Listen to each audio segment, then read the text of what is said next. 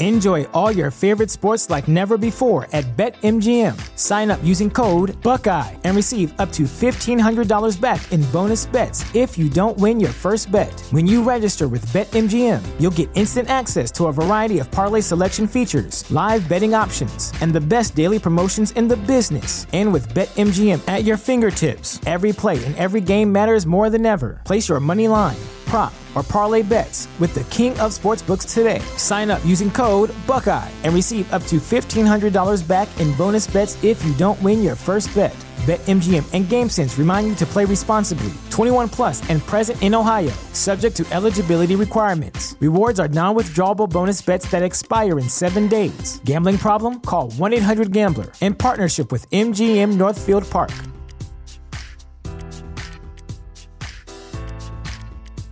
At Parker, our purpose is simple. We want to make the world a better place. By working more efficiently, by using more sustainable practices, by developing better technologies, we keep moving forward. With each new idea, innovation, and partnership, we're one step closer to fulfilling our purpose every single day.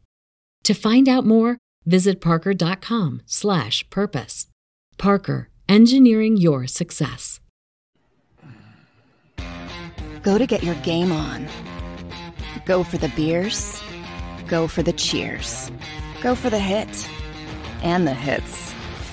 Go for the stakes. And the stakes. Go to get your parlay on. Go to get your party on. Go for the scene. Go for the screens. Go for the gallery. Go for the win. Go to Ocean. Visit theoceanac.com to plan your visit. Philadelphia fans were cut from a different cloth, born into a brotherhood and bonded to our team for life. We believe anything is possible because we've witnessed the impossible. While we may be from different neighborhoods, come Sunday, we are one, and we will be heard. Pondley Hockey, official partner of the Philadelphia Eagles.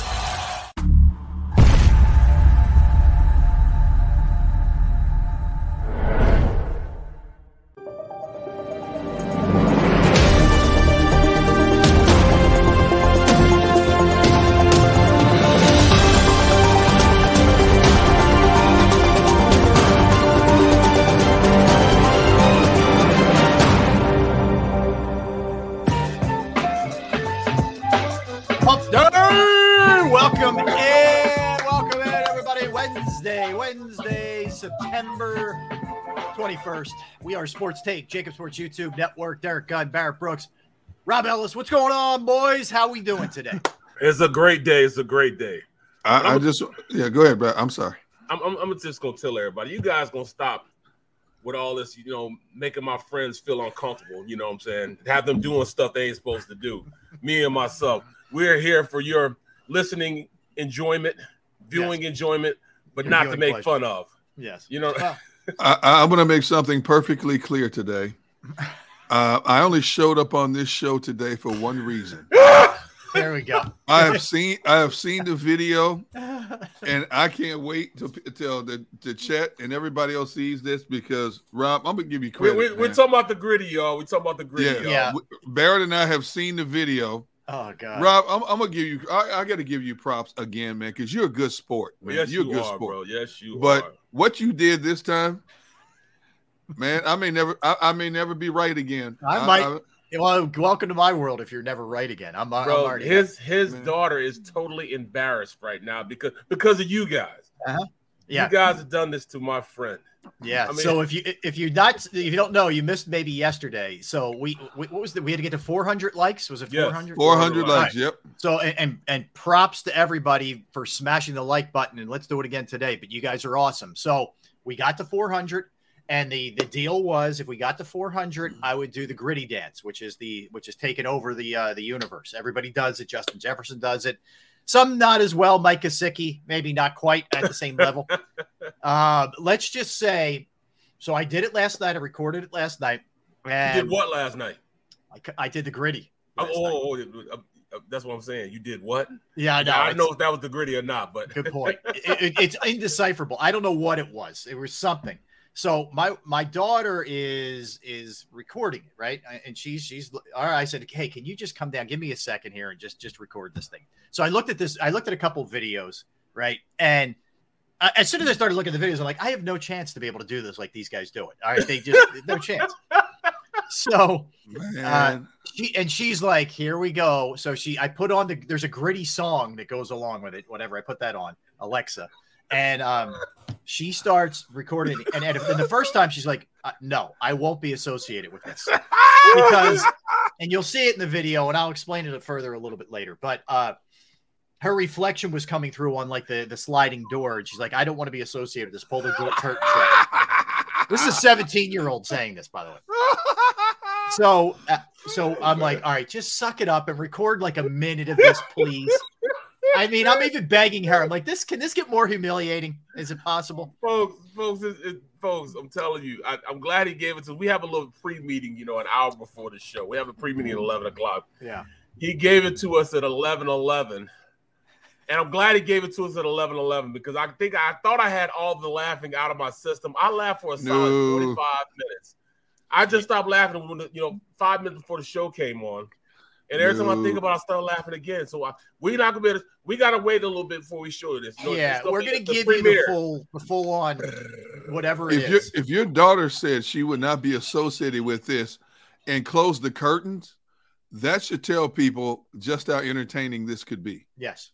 It is it's you can't turn away. It's very much like a car crash on the highway where you're driving and you sort of are like feel bad, but you can't take your eyes off of it. It's kind of like that. I've broken down this video like I watch film. First of all, it's all bad. I watched it and then I looked. It's all bad. Oh, I looked. Goodness. I said he got socks on, so he's sliding. He almost falls. Oh, yeah. It was just. It's must-watch TV. It is everything you don't want to do, all right? I do like Mr. Taz's comment a few minutes ago. Mr. Taz says, thank you, Bear, for volunteering to be the next target. No, I'm not the next target. I'm just not going to do it. I'm not doing it. Why not? Why don't you do it, Derek? Because I've done more than you have. You have not. Rob has done more than all of us. You have not. I've done the same amount as both. What have you done? You got your brother on. What else have you done? I sang. What did you sing? He sang yesterday. Okay, I sang yesterday. Hold on. Then you go tell me. Stop singing, Barrett. I mean, because you were tone deaf. You threw me off. I sung. Yeah, I wouldn't call that singing. What you did, you threw me off. That's why I said, Barrett, I don't need your help. I did. Okay, so I did that. I got my brother on. I did a solo. Me too. No. Barrett started it at least. I sang half the song. You're still behind me. You're one behind me. You're one behind me. So we will. So well, here's what we're going to do. I know a good question by Nunzio. All right, he says how many likes before we see it earlier. I mean, maybe we give you it a little bit earlier if we crush it with the likes. Maybe let's just. Xander said yesterday we surpassed 515 likes to get Rob to do the gritty. 515. Good morning, Mom. Hi, Mrs. Brooks. All right, why don't we say this? If we surpass the 515 mark by what do we think? 130? We'll do it a little bit earlier. You guys game for that? 5:15. Okay. If we could do that for the first half of the show, if we get over the 5:15 mark, we'll give it to you earlier. I'm just letting y'all know. A little later. If you see this, you'll stop. You won't even you won't be able to finish the show. I'm just letting y'all know you won't be able to finish the show. You may never be able to go on a dance floor again. You may never. It may scar you. I mean, I'm going to do like the warning. What's the warning, that you used to get? Or maybe you still get it. I don't know. Look and say rated R. Or this video is only suitable for certain, So y'all might call the police or call an ambulance to come pick him up. Think something wrong with him or something. Yeah. Here's an idea. Your eyes checked. Yeah. Here's an idea. This chat room always keeps challenging us. How about we challenge them? Yeah. When we give them a challenge and they send the videos to Xander and we get, how about we challenge them? They've been challenging us since the inception of the show. I think it's our time to flip the script. What we could do? We could make that a weekly feature where it is our audience, right? Our audience video. And when the three of us get to break it down. Yes. Yes. Right. I told that'd you, be I a watched, cool Friday feature. Oh, yeah, I watched film like I watched Washington against Detroit, and that was just, you know, that was total domination, bro. That was just outright. And wasn't it Rodriguez that linebacker they had? Malcolm Rodriguez. Yeah, they call him Rodrigo. They call him Rodrigo. Is Rodrigo. A ballero. You know what I'm saying? He's a baller. Yeah. He's, when I saw him throw down Jason Kelce, I'm like, this dude's different, man. Oh yeah, yeah. He's got a little edge to him. And then he was just reading things. I mean, instant reaction. He goes up there with a purpose. They got a good defense, man. So I mean, I'm not surprised the Eagles' offense did what they did to the defense of the Vikings. I mean, because they have a legit. Oh yes, I can, Mr. Taz. Yes, I can. Yes, I can. Yes, and Jeremiah Butler. I'm down as long as I don't have to participate. And you one of the main ones that get us on, Jeremiah. Yes, yeah, you have to participate. Right. Yes, you have to participate. Yes, Mr. Taz. Yes, I can flip the script. Yes, I can. It's a little different when the tables are turned and you're the one like I do making a fool of myself. You're the hunter now. You know, it's not so cool when the rabbits got the gun. Uh-huh. So, oh yeah, there you go. Yes. It was like Bugs Bunny, you know. Yeah. Right. And when Elmer Fudd gets it turned on him, it's a different story. Oh, yeah. So I am laying down the law. We are not taking any more challenges until you accept some of our challenges. Yes. That's it. After Rob's gritty today. All right, we'll figure out something that our friends can do. But if we get above 515 before 130, we'll dip into it earlier. I'm telling y'all, it's well worth it. I'd be hitting that line. Yeah, man. Let me tell you something, Rob. Well worth it. Because my kids probably wouldn't have shot the video for me. I'm telling you right now. No, it was under protest. She's still, scarred from it. But we'll dig into that later. She couldn't eat her dick last night. I'm telling you, man. Yeah, she couldn't sleep. It was a sleepless night. She's got a game today. She's going to struggle. You know, it's the whole thing. Hey, Barrett, is it safe to say that we can, in analyzing what Rob showed us, we can say it was like him having a mild seizure? Is that possible? Right.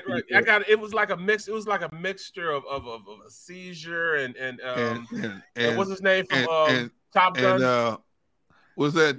Well, he looked like Risky Business. You know what I'm saying? Oh no, he wasn't that smooth. No, he wasn't that smooth. Come on, I didn't have my tidy whities on. No, he didn't. But I'm just saying, he looked. It was a mix of a seizure, a little Tom Cruise, and Risky Business. A little, just a tad bit of it wasn't. I can't even say Justin Jeff. I can't even say a little Mike Gesicki. I'll say and a whole lot of Gesicki. Yeah. It was bad. Look, I don't deny. It was when I would look back at it. I was like, I had like dry heaves. It was pretty bad. Hey Rob, John Dickerson asked a great question. I want to hear your answer. Look at John Dickerson's question. I want to hear the answer to this. Did I look like Elaine in Seinfeld? A little bit, yeah. There was a little bit of that. Elaine was more like real hard, like gestures. Yes. I don't think I was quite that, but we'll find out. I want everybody's unvarnished takes on it. All right, let me have it. So we will do that a little bit later. Yes, or we could be doing it earlier. We don't know. Yeah.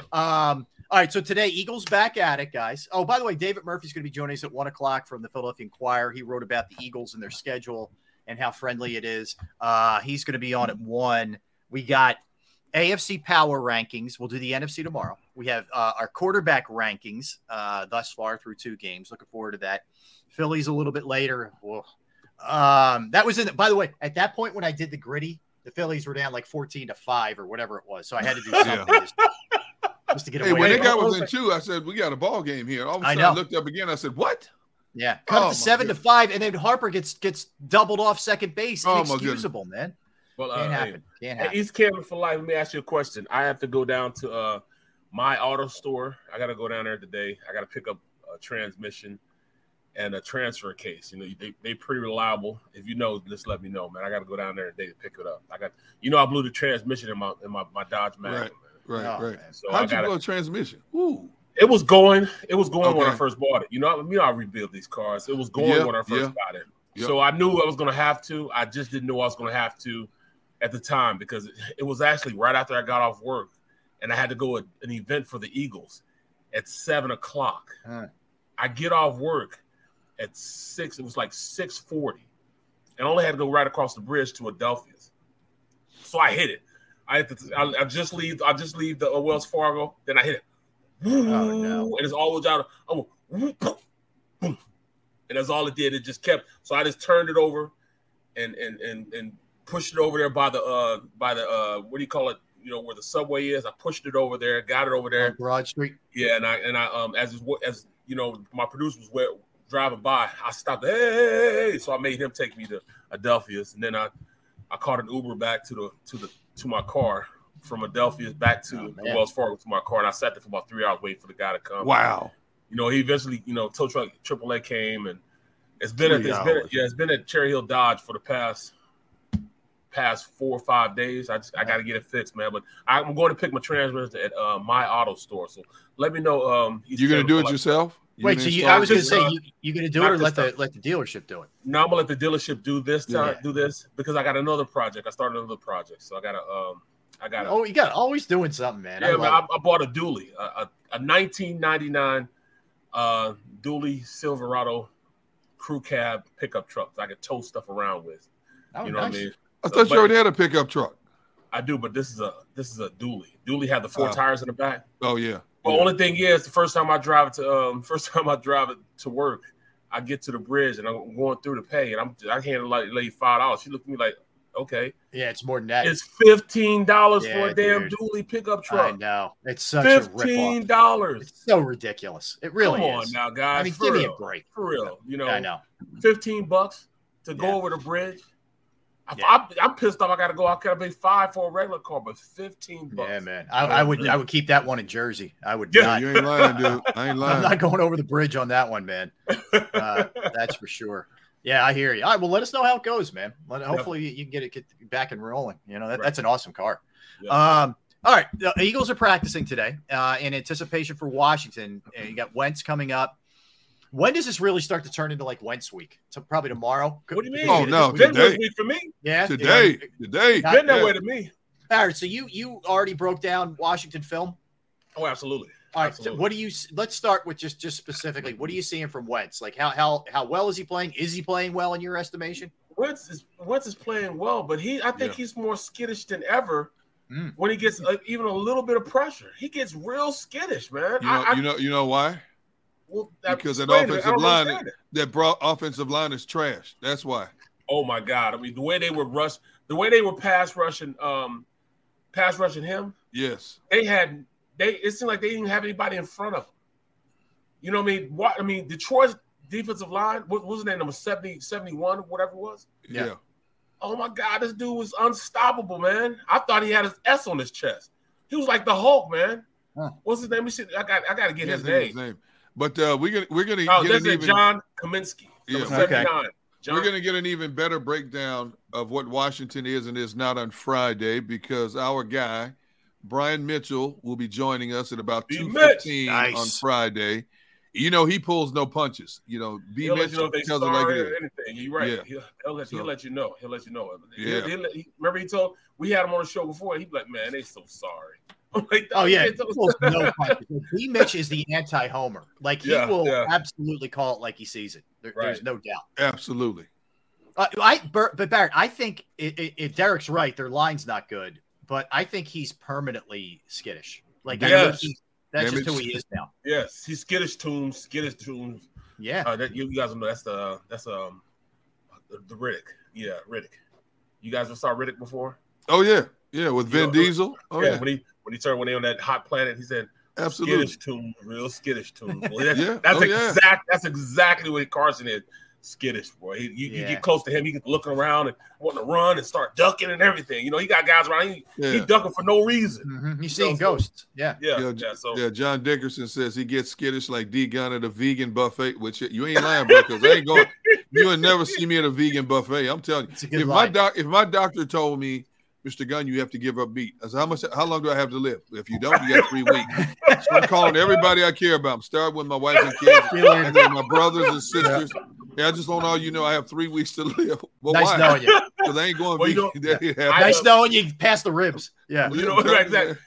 I work with Taryn.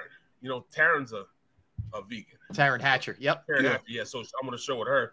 And she said, she's sitting over me. We're almost done with the show, and it cracks me up. Like, we'll be on our last segment. She said, boy, I'm hungry. I said, you always hungry about this time? I said, yeah, it's usually the time where I go home and I do my stir fries and stuff like that. I said, stir fries?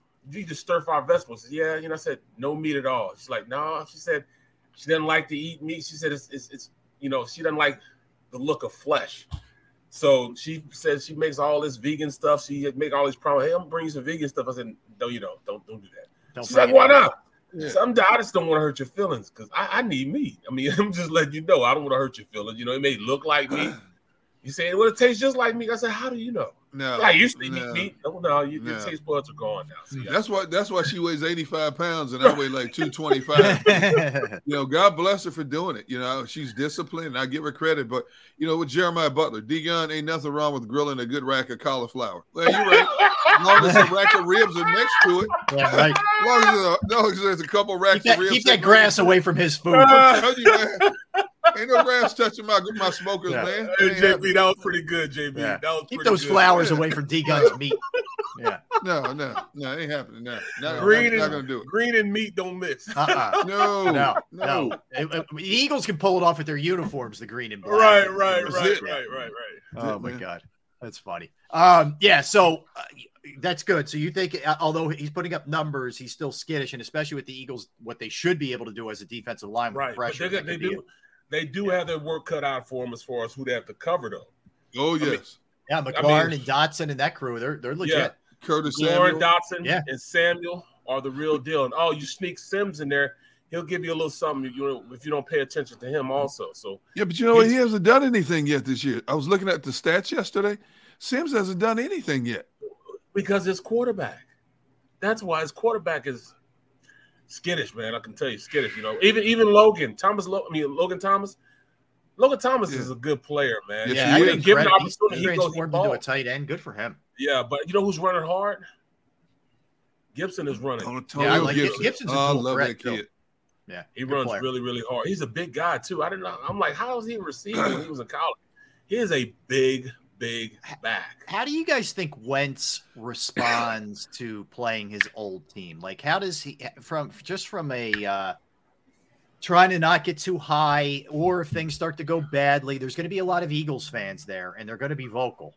What's your sense of him, Barrett? I'll give you one phrase that is going to totally sum up the entire thing. Hero ball. It could be positive and it could be a negative, depending on how you look at it. He's going to want to play hero ball. He's going to want to show these Eagle fans up. He will show his old teammates up. He want to show you that you guys made a mistake. So he's going to make hero ball. So if they can keep him, bottled up, and he feels as though he's not, helping his team out, he'll start doing a little more than he should. Okay. He won't wait. He'll wait too long to try to get rid of the ball, to try to make a big play, and that's where he makes his mistakes. I had Brian Westbrook on my Gun on One podcast last night, which is out, by the way, on JAKIB Sports Media and Apple and Spotify, and he summed it up best. He said Carson Wentz probably wants this game more than any other game because of the way they separated. They divorced between Eagles organization and himself, and it comes down. Basically, it comes down to Carson may have the game of his life, or as Barrett just said, he may want to do so much that he makes a multitude of mistakes, which will play right into this defense's hands. Now, Carson obviously will never, and I'm sure he's being egged on by the media down in D.C. every day. So how big of a game for this? And he'll say, it's another game on the schedule. Yeah. It's an important game for us. It's a divisional game, yada, yada, yada. But it's more. It's much more. And that's not just with Carson. That's with a lot of players that, separate themselves from their initial employers in the NFL.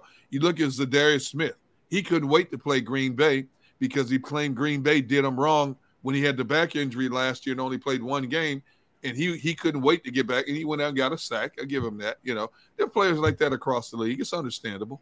Yeah, absolutely. All right, so we'll continue to kind of dig into that. Like I said, they're back at practice today. Darius Slay, guys, wins the NFC Defensive Player of the Week. 5th time he's won it since 2016. He is no stranger to this award. That's if I know where the focus first and foremost would be on Hurts, but what Slay did on defense is akin to what Hurts did on offense. Like, he was that unbelievable. He would have been 48 yards for you know, a premier best receiver in the league. He would have been defensive player of the month had he not dropped 3 interceptions. He would have had 5. He would have already locked up September if he would have caught the one. He could have legitimately had 5 picks. Yeah, he could have. The way he was throwing it, I mean, Kirk Cousins was throwing it out. I'm glad we didn't catch Kirk Cousins at 1:00. We caught him right when he's probably supposed to go to bed at 8. I know. Isn't that something? Kirk Cousins at 1:00 is a much different quarterback than Kirk Cousins in prime time. I can't figure that out. Yeah. Well, go ahead. No, I was just going to say, I don't want to take anything away from the Eagles. They played unbelievable. I thought Minnesota just really played bad across the board. Yeah, they did. We give props to the Eagles, and rightfully so, because they dominated that game. But I have to say, and we talked about this yesterday, Minnesota had a chance to score at least 3 additional touchdowns, and they turned the ball over. I mean, they were given a short field on numerous occasions, interception, blocked field goal, so on and so forth. They came out of the gate in the third quarter, took the opening kickoff, marched it right down the field, coughed it up. Blocked field goal, coughed it up. Ricochet interception, coughed it up. That's 3 touchdowns potential touchdowns they gave up right there. Yeah. So, you know, kudos to the Eagles. They took advantage of the opportunities. They stopped them when they had to. They got the ball back for their offense. Bro, but man. I'm going to tell you the truth. I was almost like, look, guys, stop. Calm down. You're using too many of your good plays up for the year. Save some of those for the rest of the season. You know what I'm saying? You still got 15 more to go. You know, you can't look that good. But, I mean, you're right. They're not going to find another defense the way they played against this defense. They're not going to find another defense like this that played as passive as Gannon played last year. They didn't bring a lot of heat. They didn't play tough football. No. They're not going to get that for the rest of the season. They're going to get some tough guys up front this next game. They're going to get some tough guys that, you know, they try to be overzealous in that defensive line. You know, Deron Payne and Jonathan Allen, Ooh. They'll give you anything you want, man. They're going to try to give you Sweat. Everything. Sweat is playing at a high level. James Smith-Williams, he's okay. You know what I'm saying? He's just okay. I don't see him being a real big guy that's going to, you know, rip anything up. I know Casey played pretty well. Casey Tuhill, former Eagle, he plays pretty well. He comes with it. But then after that, you know, they kind of play small. You know, I mean, their backs. I mean, you get past that line is where they really and like Chase Young's still out. Yep. You know, in case anybody was wondering, but that's where they start to struggle, right? I mean, it is up front where their strength is. Like Kendall Fuller, he's an okay DB. William Jackson III, he's just okay also. Other than that, man, I can't see anybody that'll really strike fear in the heart of anybody on the Eagles team. But you're still going to miss a division foe. You still got to go out there to play. Now, their offensive line, I had a lot of respect for Sam Cosmi when he left Texas. Yep. I thought he was going to be a really, really good coming player. Out of college. Yeah. Yeah, coming out of Texas, you know, he was a baller. He went in the second round. He was a beast. I thought he was a good pickup for him. And then they went out to get Charles Leno Jr. I remember when he played for the Bears. You know, and he was just okay then, you know, so he didn't get any better. So they're pretty weak on the offensive line. I don't know why they let all the players go. I mean, to let Sheriff go was crazy. It was crazy. And Barrett, Dan Silio makes a good, an interesting point. He said, Malata needs to pick it up, Barrett. Dude is getting beat on the second moves again. Right. Have you seen that? Yes. Yeah. On the sack he gave up, wasn't really he got beat on the second move. That was just he made the player run the horn. He made him run the horn. It's just run around the edge. He just kept running, and Hurts just ran into it. But what he means by that second move, that first initial get up the field, he'll block him, boom. But all of a sudden, if they go inside or make a move inside, he's letting them get to that second move, and that's going to hurt them because, you know, teams are going to start doing that, going to start the first initial bull rush up the field, and then they're going to move inside, and he hasn't been moving his feet inside. So he's going to have to stop that. Lane played just tremendous football. Lane's playing out of his mind. Like he's taking it to a different level. Yeah, he is. Yeah. He's gotten, you know, he's gotten strong, man. He is strong as an ox now. Mm-hmm. Strong as an ox. Yeah. You sure that weight room he's got in the barn out there? My goodness. Oh, man. Oh. That's better than most gyms. Bro, he lifts so much he throws up, man. It's That's back in the day. I can remember. I took a visit to Nebraska, University of Nebraska, and they showed me. This is the day before the spring football game. They're in there working out, and they have a designated trash can that the O-line uses, the linebackers use, and then everybody else used to go throw up when you're working out. They work so hard they throw up. I said, Coach, this just ain't me.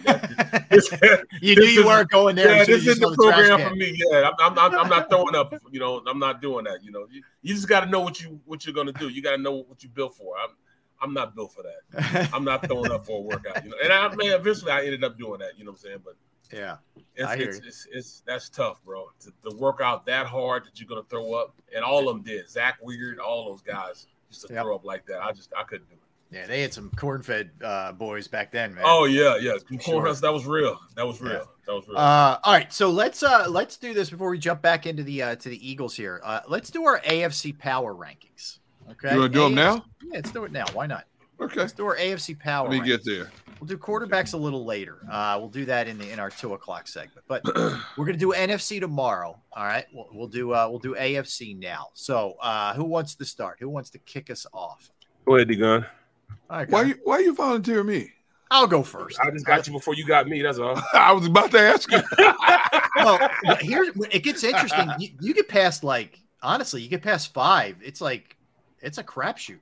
I got to 7. I got to 7 in the last 3. I'm like, eh. Yeah, I only did 5. I don't like the bottom. You're supposed to do 10.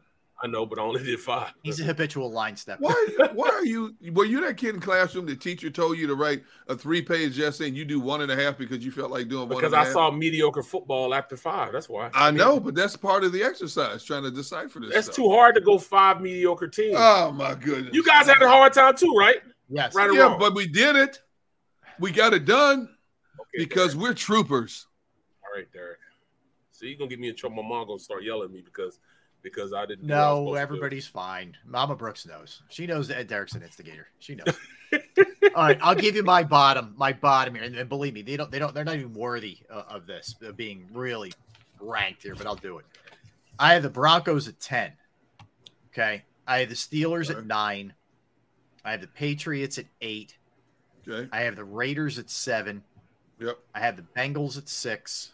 I have the Ravens at 5. Chargers at 4, Dolphins at 3, Chiefs at 2, Bills at 1. Yep. I can't believe we almost had the exact list. Wow. Wow. Yeah, I think the bottom, it's hard because you have a couple, like the Bengals are 0-2, but I still believe they're going to get this thing turned around. I don't know if they're going to make the Super Bowl. I'm not saying that, but they're going to turn around. Raiders are better than what they've shown so far. Yep. The Patriots showed me a little something last week. It was a nice bounce back. The Steelers disappointed me last week, but I like what I saw week 1. And the Broncos are just kind of teetering where they could very easily be out of this and off of this list really quick. I mean, it wouldn't surprise me. So that's what I had. All right. I have Cleveland at 10. I have Pittsburgh at 9. Denver at 8. Raiders at 7. Cincinnati 6. Baltimore 5. Chargers 4. Dolphins 3.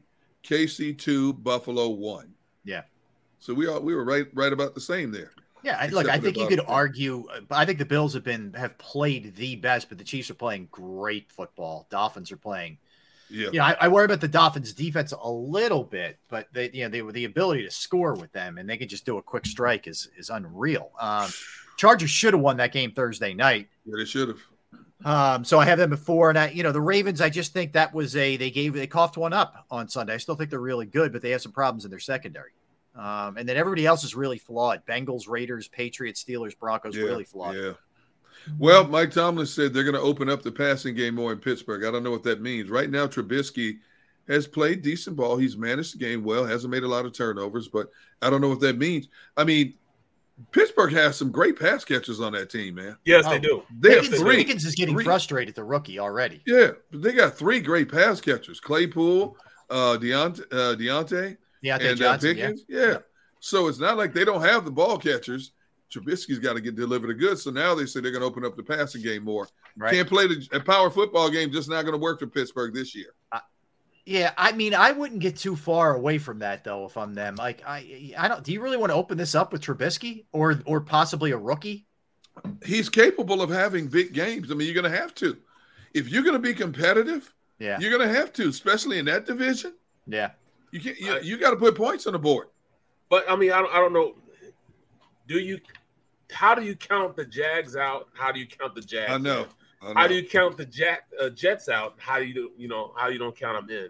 Yep. So I'm struggling with that. That's why I didn't want to do it that way. That's fair. That's a fair question. With the Browns, you know what I'm saying? The Browns, Jacoby Brissett. That's all I got to say. Jacoby Brissett. But he's not played bad. He's not him. Either. He's not. He didn't lose that game for Cleveland. Exactly. I mean, he put 30, yeah. put 30 points that, on the board. That defense that's talented really and special teams cost that thing up. Or cost and that then, thing up. This is where everything goes awry with me.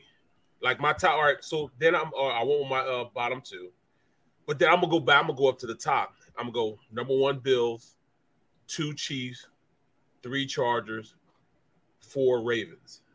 Where are the Dolphins? Yeah, where are the Dolphins? They're next. Ooh, okay. 6. All right. Yeah. Wow, you put the Ravens. I mean, the Dolphins at 6. Yeah, I think that's all fool's gold, man. Really? Fools go, yeah. Tua's going to go back to his normal self. See, I'm not a Tua fan. Had a great game, 6 touchdown passes. Right. And when you throw in the Tyreek Hill and Jalen Waddle, but that offense has been explosive. My goodness, you know. But the defense, Baltimore's defense, lost that game for him. Yes, they did. But then you know it's everybody bumbled up and jumbled up. You know what I'm saying? And nobody's really worthy at the bottom there. Right. I put the Ravens in front of the Dolphins because I just think the Ravens, they're gonna do better. They're gonna travel better than them. Right. But then, you know, the next three teams. I mean, I struggle with the Raiders because they're 0-2 right now. I know. Some of it is. I just think they're going to turn it around. It's not based off of what they did the first 2 weeks for me. Like it's a little combo of. But I did what I did with on number 10. I put the Raiders and the Patriots on the same line. Okay. They're on the same line. Yeah, I have them 8 and 7. 8 Patriots, 7 Raiders. I don't need. Yeah. That's what I'm saying. So my list actually has 12 because I got the Jets and Jags on the same line. Then I have the Raiders and the Patriots on the same line. I can't differentiate. And then it's the Browns is after that. But the two teams that should be doing a lot better are the Bengals and the Steelers. Yeah, no question. The Bengals and the Steelers. So no, especially the Bengals. But yeah, no question. So that's me. That's why I didn't want to. That's why I only wanted to go 5.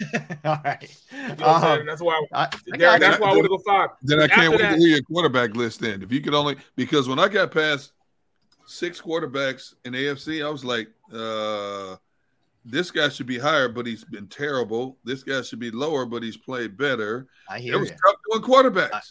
Hey man, that's why we do this. It's not easy. So we will. We'll dig into that a little bit further. We come back, we're going to look at the Eagles' offense. We're going to look at Jalen Hurts. We'll see where the offense ranks and give Shane Steichen a little love because he's kind of left out a lot of these equations. So we'll do all of that when we get back. 1:00, David Murphy's going to join us. We'll continue with that Eagles talk. Then don't forget, a little later in the show, I do the gritty. Hey, Rob, here's an interesting topic for later also. Yes. Just came across The Athletic. Phoenix Suns and Mercury owner Robert Sarver announces that he started the process to sell both franchises. How about that?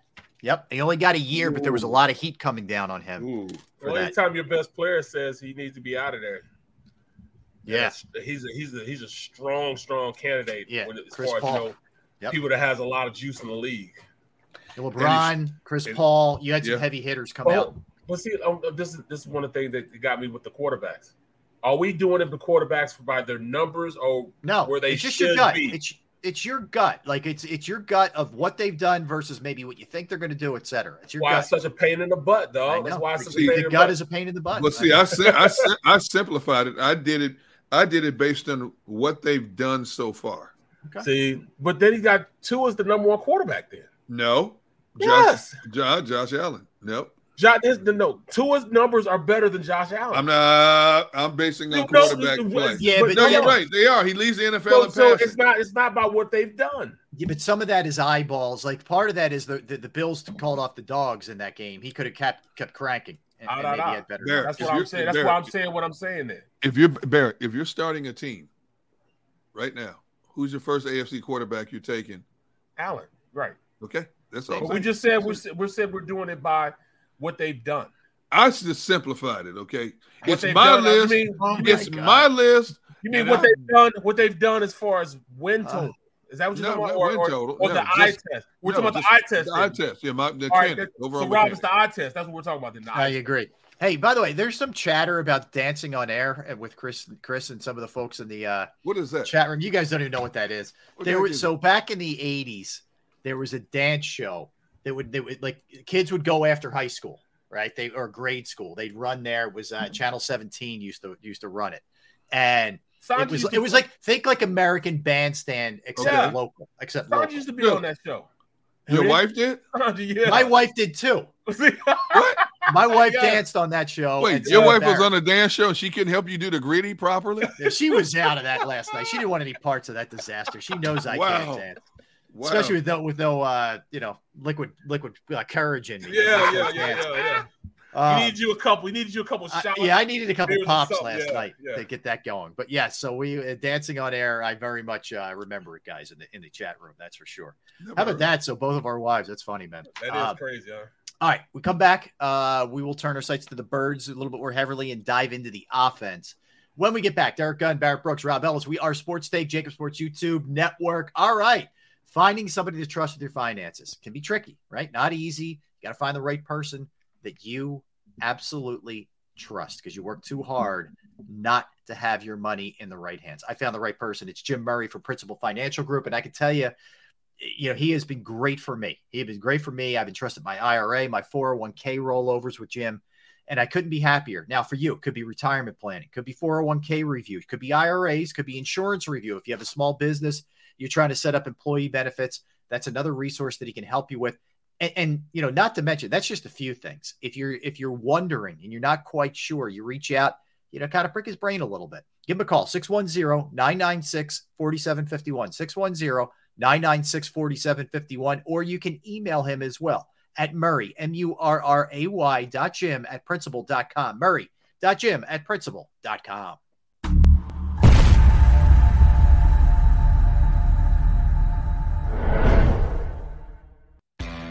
Go to get your game on. Go for the beers. Go for the cheers. Go for the hit and the hits. Go for the stakes and the stakes. Go to get your parlay on. Go to get your party on. Go for the scene. Go for the screens. Go for the gallery. Go for the win. Go to Ocean. Visit theoceanac.com to plan your visit. The greatest fans on earth. It's a bold statement, but would you expect anything less from Philadelphia? 58 years of heartache creates a toughness, a grit, a resolve not found in most. Sure, our prayers were answered, but now that we've had a taste, we're looking for more. Pondley Hockey, official partner of the Philadelphia Eagles. Action News at 11 with Rick Williams. It's the team you trust to bring it all together. The stories that impact your community. A sports roundup for the locals. And the AccuWeather forecast you depend on. Action News at 11 with Rick Williams. Go passionately. Go fearlessly. Go confidently. Go Birds! Go confidently towards your goals with First Trust, Philly's hometown bank for nearly 90 years, and the official bank of the Philadelphia Eagles. We're focused on getting you over the goal line. So go with conviction, go with trust, go Birds! And go forward with us by your side. First Trust Bank, the official bank of Philadelphia dreams. Up and go Birds.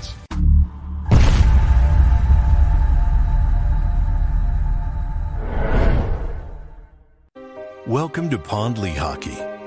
We've helped over 100,000 injured and disabled workers obtain benefits, as well as some of the biggest settlements in the state. If you've been injured at work, give Pondley Hockey a call.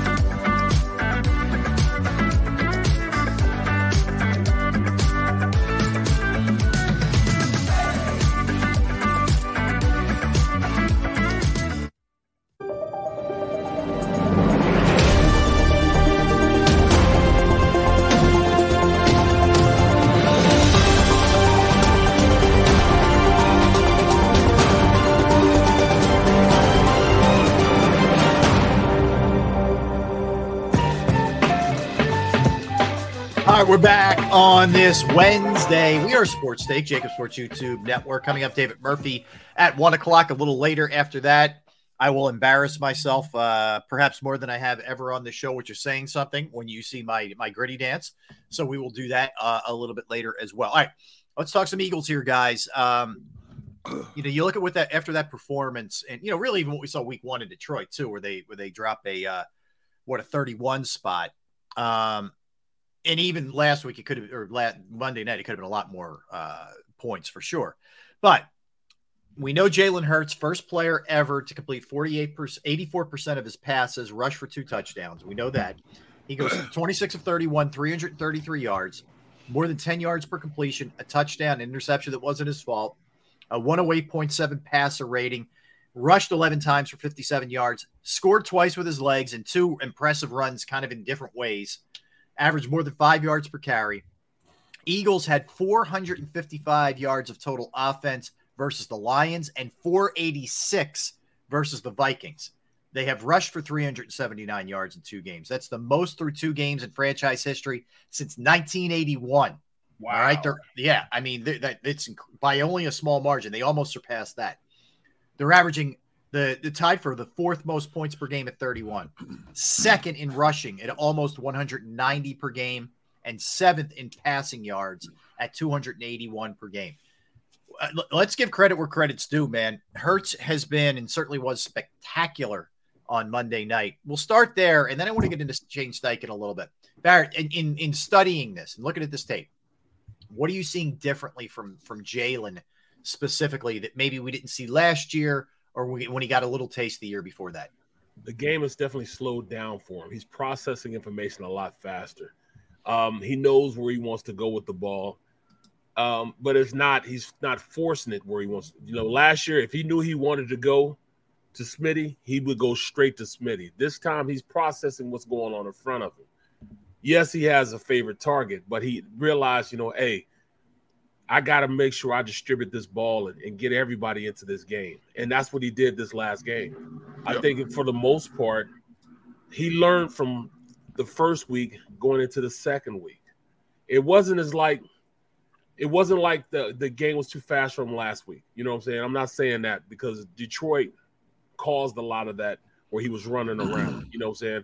This time he was so laser focused. He was so in the game I bet he was like Jordan when Jordan said he wasn't missing anything. He said he wanted to play the game forever. He could have kept playing into the next day. You know what I'm saying? That's how in tune he was with the game, and I think that's how he felt yesterday. On Monday when he was playing, the game just slowed all the way down for him. Everybody else was going 100 miles an hour, and he was going 20. And he's just looking at things just, it just unraveled perfectly for him. And that's just time, right? I mean, that's just experience more that than anything else. Yeah, that's because you know where you're supposed to be at, you know where everybody's supposed to be, and you can play accordingly. Mm-hmm. That's the difference I saw with him. His mechanics have gotten a lot better. His body's a lot tighter. Because usually you could tell when a quarterback's into his mechanics when he's not flailing around. He's looking. His body's still tight. He's running around. He's looking like this. Last year, he was all like this, like running for his life. Frantic. Yeah. He wasn't frenetic last week. He was just like, all right, I'm tight with the ball. All right, I know I want to go over here. I'm looking over here. He's just really tight. His mechanics were right. And that's because he was just so in tune on where he wanted. It didn't matter what was going on around him. He was dictating to everybody what he wanted to do. And that's way to him, it just looked like everything was just on point for him. So that's what I saw from just breaking down the tape and looking at, and evaluating where he was going with the ball. How about you, Derek? What are you seeing from him? We speculated all offseason about how much all this offseason training would translate into a better quarterback from working with the quarterback gurus out on the West Coast, putting in the extra session back in the OTAs, so on and so forth. What we don't know for sure, and if we do, I missed it. I want to know how much, if any, did Sirianni and Steichen alter the playbook to fit his skill set more, to make him more comfortable as a quarterback in this particular offense that they run.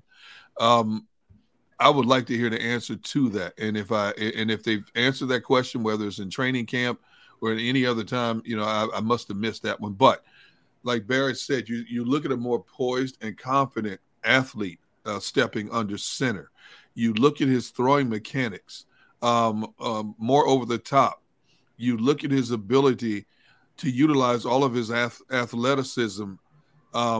Two different teams forced him to play two different games, two completely different games. You know, Detroit forced him out of the pocket and made him use his legs more.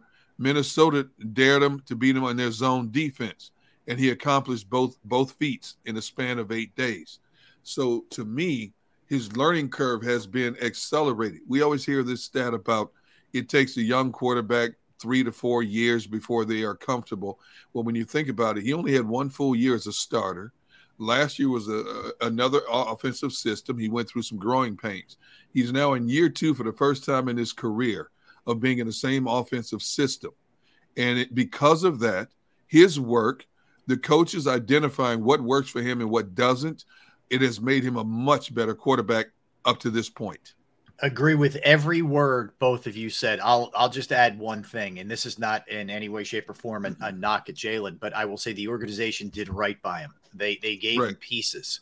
Yep. You know, Josh Allen's game accelerated because he got better as he went along, but they also gave him Stephon Diggs, and they gave him talented players around him.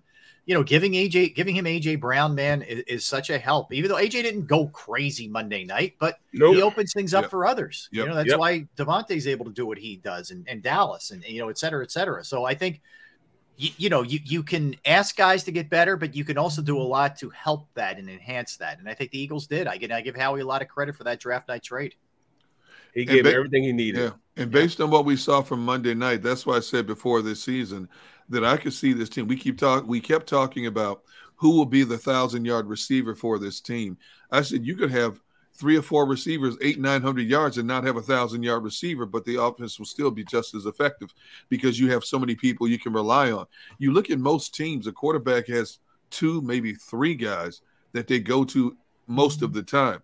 In this case, you have 4 or 5 guys you can go to most of the time as long as they stay healthy. Yeah. From Quez, you know, and I didn't even include Pascal in that equation. Right. And Pascal, you know, is one of Sirianni's boys. But you look at, you know, swing passes out of the backfield, 3 wide receivers, and Quez and Devontae and AJ.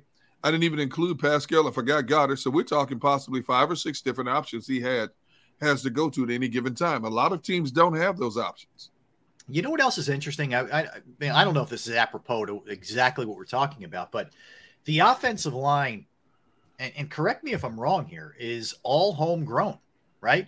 Yeah. Kelsey, Dickerson, Saivalo, Mailata, and Lane are all draftees that have all paid dues, and some higher picks. Lane's a high pick, obviously. He was a 4th pick, yeah. Right. Kelsey late, Mailata late.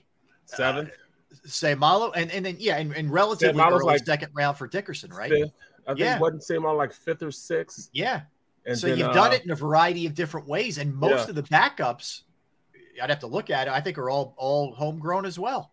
Yeah. So it's, for the most part, that they came from the Colts. You know. Yeah. Yeah. It's impressive. And it's impressive because they don't miss a beat when somebody goes down either. You know, the machine keeps going. You know, I tell you what, that O-line coach, man, is Stoutland's something special. He is something special for him to get those guys ready to play. I mean, he took somebody that never played a snap of football and is now playing at a high level the way he is. I mean, he had everything, all the tools, you know. He's 6'8", athletic, strong, 380 pounds, really athletic, fast, and made him into a player, you know. Well, you know, kudos to the coach. To the front office / coaching staff for having patience with Mailata, not having to rush him. You're right. To force him to play football. They gave this dude over 2 years to learn how to put on a uniform, to learn how to the proper stance, hand techniques, in both the run and the passing game. You know, he was never rushed into a situation. It took me 20 years to get that way. 20? Considering you only played 12? 20? I'm talking about I started playing offensive line. I mean, started playing football 20 years earlier. Okay. And it took me that long just to get to a point where I can go into the NFL. When I got to the NFL, I was 21 years old, something like that, 21, 20, something like that. Mm-hmm. I know I wasn't old enough to drink when I got to the NFL, so I was like 20. Wow. Something like that. Yeah. Wait, the law wasn't 18 then? Because, you know, it went from 21 to 18, and was it back to 21 now? Yeah, it was definitely 21 then. Yeah. I know during the Vietnam era, they lowered it after that to 18 for a while. Yep. You know what? For a while, it was 18 in Jersey and 21 in Pennsylvania. What? Yeah, so guys would – You're just second home, huh? Yeah, I don't advise – no, not me. But some people I know would drive over to Jersey. This is before everything was 21 when I was around that age. So I really don't even mean me, but like the older guys in my neighborhood would drive over to Jersey, party over there, and then you know that's back. Funny. That's funny because I mean even like in St. Louis it was 18 for a long time, long time, and I went to Kansas and it was 21. I can remember going to going places. And, you know, guys were just, doing everything. I can remember getting my driver's license at 15. 15? Yes, I got my driver's license at 15. Yeah. Really? 15 years old, yep. We could take driver's ed at 15. You could take driver's ed in your sophomore year. Yeah, we had to take driver's ed, and then we got the license through driver's ed. Yeah, same. So we got not a permit, but a license. That's what we could get a permit then at 15, but you had to be like, 2 or 3 months shy of 16. I forget. And then, in Wisconsin, after you got your license, you still had to drive with an adult or an experienced driver for X amount of, like for 90 days or something like that before you could be turned loose and drive on your own. It's true. Yep. It was like 6 months for us. Mm-hmm. And then, it went crazy after that because I got my license at 15, and you couldn't tell me anything then, man. I'm you were off to the races then. I had to take the drivers to the behind the wheel test 3 times. One time because and when you took the driver's test, you had to go to one of those driving schools. You couldn't get your license through the school, high school. You had to go to one of those drive testing places. Yeah. So the first time I was behind the wheel, and the driving instructor, they tell you, okay, you're going to turn right here, or you're going to turn left here. So the first time he told me I was going to turn, I said, huh? By that time, I had rolled through a stop sign. And so it automatic fail. Second time, my back wheel barely touched the curb. Dude flunked me for that. Yeah. They don't play around with parallel parking like that. No, man. Yeah. It's no joke, bro. Yeah. And then like my kids, like my daughter Asia, she wanted to drive so bad that on her birthday, her 17, you had to be 17 in Philly now, in Jersey now.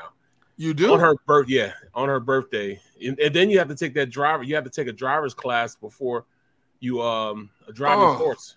You have to take a driver's class when you're 16 in order to qualify to get it when you're 17. What? Wow. So, she got her birthday. She got it on her birthday. She made me get up, and we went over there, and she took the driver's test on her birthday and drove me home. No kidding. That day. Got her license and drove me home. Yeah. That's awesome. Yeah. All right. Well, we'll get into Shane Steichen in a little bit, but let's get a timeout here, and we will when we come back, David Murphy's going to be joining us from the Philadelphia Inquirer. I had a story today about the Eagles' schedule and how favorable it is, but we'll talk everything Eagles with David when we return a little later. The gritty. Do a little preview. Can't a little wait. Later. Much more.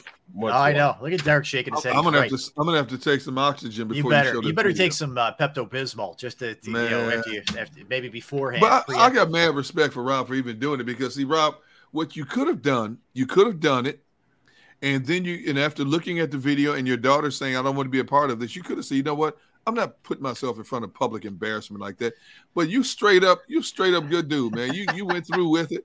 I'm proud of you, man. Thank you.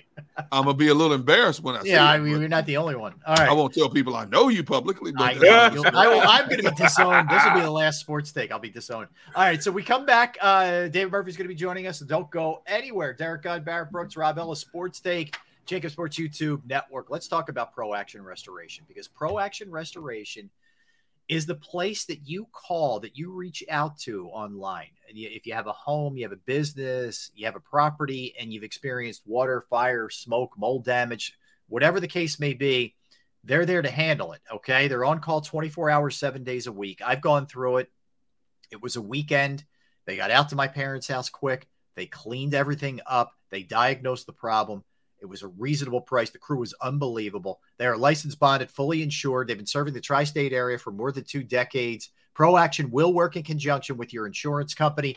Again, no matter whether it's fire, whether it's water, whether it's smoke, whether it's mold remediation, you name it, they can handle it. Give them a call, 610-623-3760, 610-623-3760, or online at proactionrestoration.com. That's proactionrestoration.com.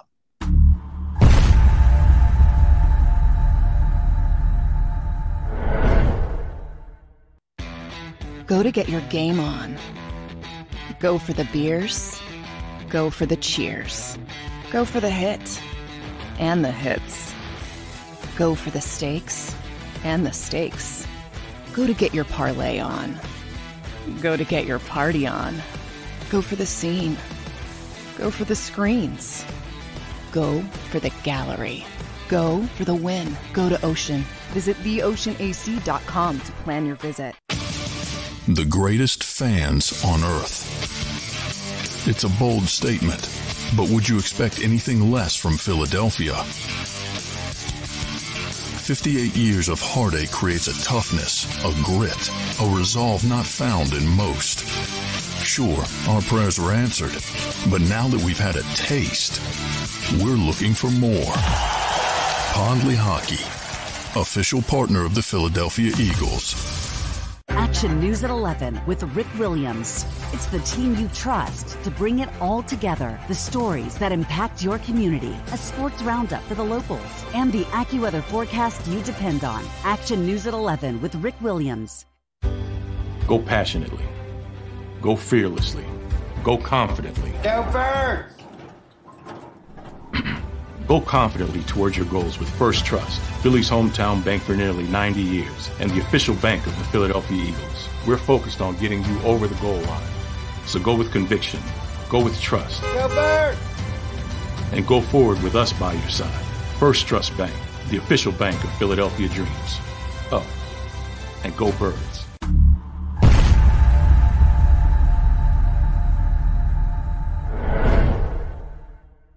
Welcome to Pondley Hockey. We've helped over 100,000 injured and disabled workers obtain benefits, as well as some of the biggest settlements in the state. If you've been injured at work, give Pondley Hockey a call.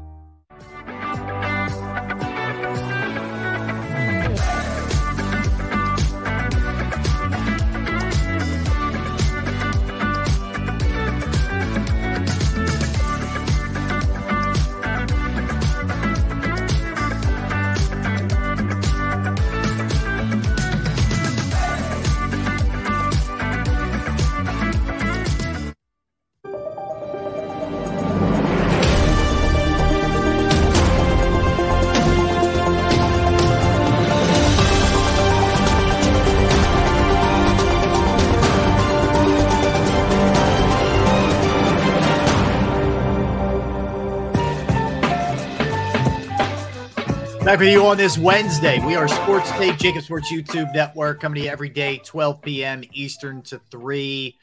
And, of course, you can check out all of our content, jakibsports.com as well. All right, always love talking to our next guest. Does an amazing job for the Philadelphia Inquirer. You can follow him on Twitter at ByBY, David Murphy. David, welcome to the show, man. A lot to dive into here for sure with the Birds. Let's start with this one. I know you wrote today about the schedule in the NFC, and I'm with you on both fronts, but let's start with the NFC in general. Even through 2 weeks, I think it's become even more wide open than we maybe anticipated before the season started. I look at the AFC, I see some killers. I look at the NFC, and I see, this thing's pretty doable, pretty manageable. You got to be encouraged if you're the Eagles by what's even happening around you thus far. Yeah, I mean, it's actually kind of hilarious when you look at the rest of the NFC. It was like midway through Monday night's game, and I'm sitting there trying to figure out, who do they rank behind the Eagles in the NFC? And I'm going one by one. And my God, I mean, look, it's not all about the quarterback situation, but let's be honest about the quarterback situation. I mean, you've got James Winston, Baker Mayfield, Carson, Daniel Jones. I mean, Marcus Mariota. Matt Ryan and Russell Wilson leaving the conference, I think has only exacerbated kind of what has been a brain drain at the position, over the last handful of years. I mean, when you look at Goff and Carson going 1-2 in 2016 and both of those guys being on their second or third team, and it all kind of started. I mean, I know he's not a NFC guy, but I mean, Andrew Luck retiring early. I mean, it all has a trickle down at that position. And you're just in this world right now where Jalen Hurts might actually be, the fourth best quarterback in the NFC. Whereas you look at the AFC, you got Burrow, Herbert, Mahomes, Russell, Josh Allen. Yeah. I don't know what's happening there. I'm sure I've missed a bunch. Derek Carr would probably be the third best quarterback in the NFC right now, and I'm not a big Derek Carr guy. So it's wild, you're looking at, San Fran opened up as a road favorite this week with the week after their franchise quarterback, quote unquote, went down with an injury. So, they're clearly better off with Jimmy Garoppolo. It's just a wild time in the NFC. And yeah, it's wide open, man. Yeah, David, I'm glad you wrote the article because it's point on in terms of the Eagles' schedule and when you stack things up. But as you know, fan base here, they don't want to hear that. They don't want to hear it's an easy road. So I'm curious, since the article has come out, what kind of feedback have you gotten from the general consensus? Well, the feedback I've gotten is that somehow people have invented Minnesota becoming a good team all of a sudden. Yeah. They were bottom 4 in yards allowed in defense last year, fired their head coach, have Kirk Cousins as the quarterback. Kirk Cousins has won more than 9 games once in his entire career. Look, I'm not taking anything away from what the Eagles did because, again, like I said, living up to expectations is part of it. The Packers did not live up to expectations in week 1. The Broncos have not lived up to expectations. The Eagles have done what they're supposed to do. But I just love the city, literally 4 days ago, people wanted Jonathan Gannon to be fired, and now they're a Super Bowl team. What kind of Super Bowl team fires their defensive coordinator after week 1? Exactly. Crazy. Oh, let me ask you this then. Do you think that this coaching staff is good enough to take them to that next level? I know they have the talent. They have all the talent in the world, but can this coaching staff take it to another level? Yeah, man. I've been a Nick Sirianni true believer since midway through last season. Look, we've had the good fortune of not being exposed to a lot of awful coaches here in Philadelphia. Right, even Chip Kelly, they were a competent team. They went 10-6 his first year, 10-6 I think his second year. Made 2 years in a row. Yep, weren't even awful. They were right in it when they went up to New England in year 3 and beat the Patriots. We don't really know what a really bad coach looks like. So when you watch Nathaniel Hackett in his first 2 games, when you watch Joe Judge up in New York, when you watch Jason Garrett calling plays for people, when you look down in Carolina. I've never been more wrong about somebody in my life than Matt Rule, I think. That guy's just not a good coach. How do you hire Ben McAdoo when your job is on the line? I can't believe what he's been as an NFL coach. Yeah. Dave. He was so good in college, but man, he's overmatched in the NFL. I was dead wrong. Mike McCarthy.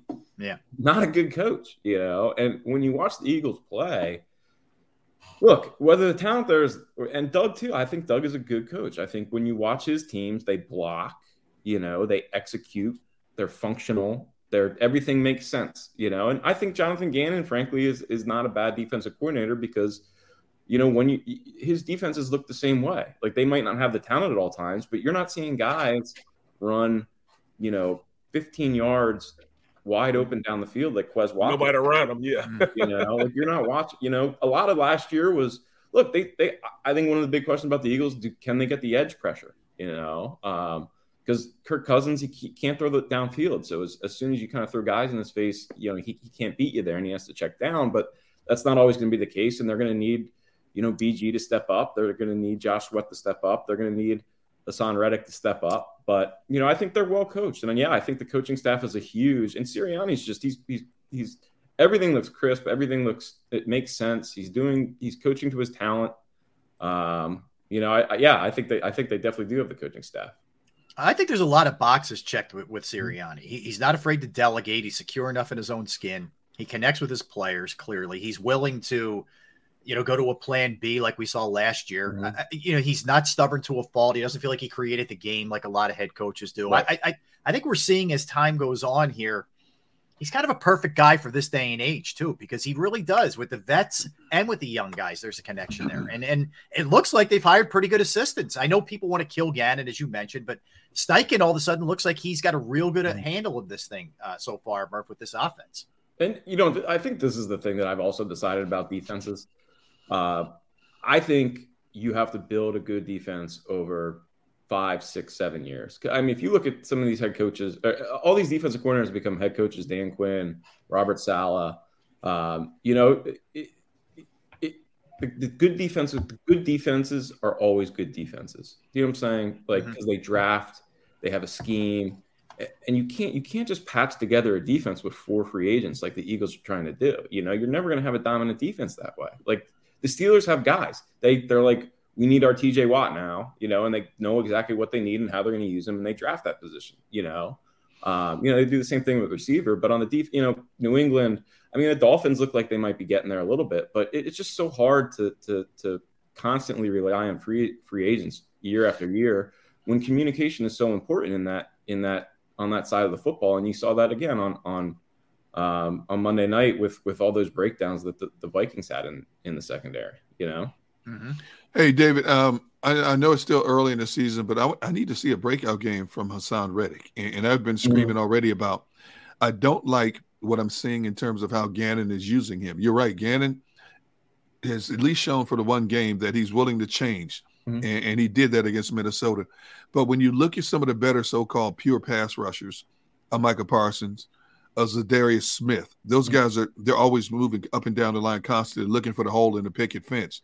They keep Reddick on the one side, and he has nothing to show for it through 2 games. And I'm like, wait a minute. You got to flip the script with this guy. You brought him here because he was that edge rusher you needed. He can't cover. He's not a great tackler in the run game, but he's a pure pass rusher, but you're not utilizing him properly. Yeah, and look, I'm not saying Gannon's a wizard or anything. Right. You know, but I will also say this. Look, there's a reason why Hassan Reddick was available, you know. And I think a lot of talent is kind of scheme dependent at times, and it does depend on how you use guys. And I think Gannon has probably been slow to adapt. But look, last year, you know, we were talking about, and Fletcher Cox was talking about how the problem was that we weren't using Fletcher Cox right. Well, turns out Fletcher Cox just ain't very good anymore. You know, I mean, he's you know, I mean, he's fine. I mean, he's fine. But again, there's a reason why they could resign him for $6 million. You know, they got run over by the Lions. You know, it just. Yeah, I think I don't know how much of the problem is coaching when you look at how they've drafted on that side of the ball over the last decade, really, since Fletcher and Brandon Graham. You know, I mean, Fletcher and Brandon Graham are still on the defensive line. They're, you know, it's been 10 years. They're still the best draft picks that they've had at that position. Davion Taylor gets cut after 1 year of being a third round. Like, how many times has that happened? Mm-hmm. And it goes back to Andy, too. I mean, what was the three-name guy that they cut, the defensive end? I forget his name. But not Marcus Smith. He ended up in Tampa Bay at one point. But it's just been, you know, you got to be able to draft. And you know, hopefully Jordan Davis is that guy. But you can't just keep on rotating guys through here. You got to build, you know. And again, I'm not saying Gannon's great or anything. I just look at them and I'm like, wow, this is a better coach unit than most teams. You know, I mean, they went 8-0 against bad teams last year. And that's they're not a bad team, and I think that automatically puts them, you know, I mean, they struggle when they have quarterbacks that can sit back and pick them apart. I think I mean, look, Detroit, we saw they have a great offensive line, and that's, you know, it's tough to contend with somebody like that, but we'll see. I don't think they're gonna have a dominant unit, but I think that you'd rather have Jonathan Gannon than Ed Donatel, you know. Well, hey, ain't kidding about that. When you look at it, you know, you spoke on Jordan Davis, you know, his rep production. You know, he got a couple more reps than he did the week before. Do you think it's more so they're trying to work him in, him being a young player? Because I was baptized by the fire. You know, I was thrown in and I started every single rep. You know, they're kind of easing him in a little bit. Is it because he's not in shape, or is it that they don't think he's mature enough at this point to take it to that level?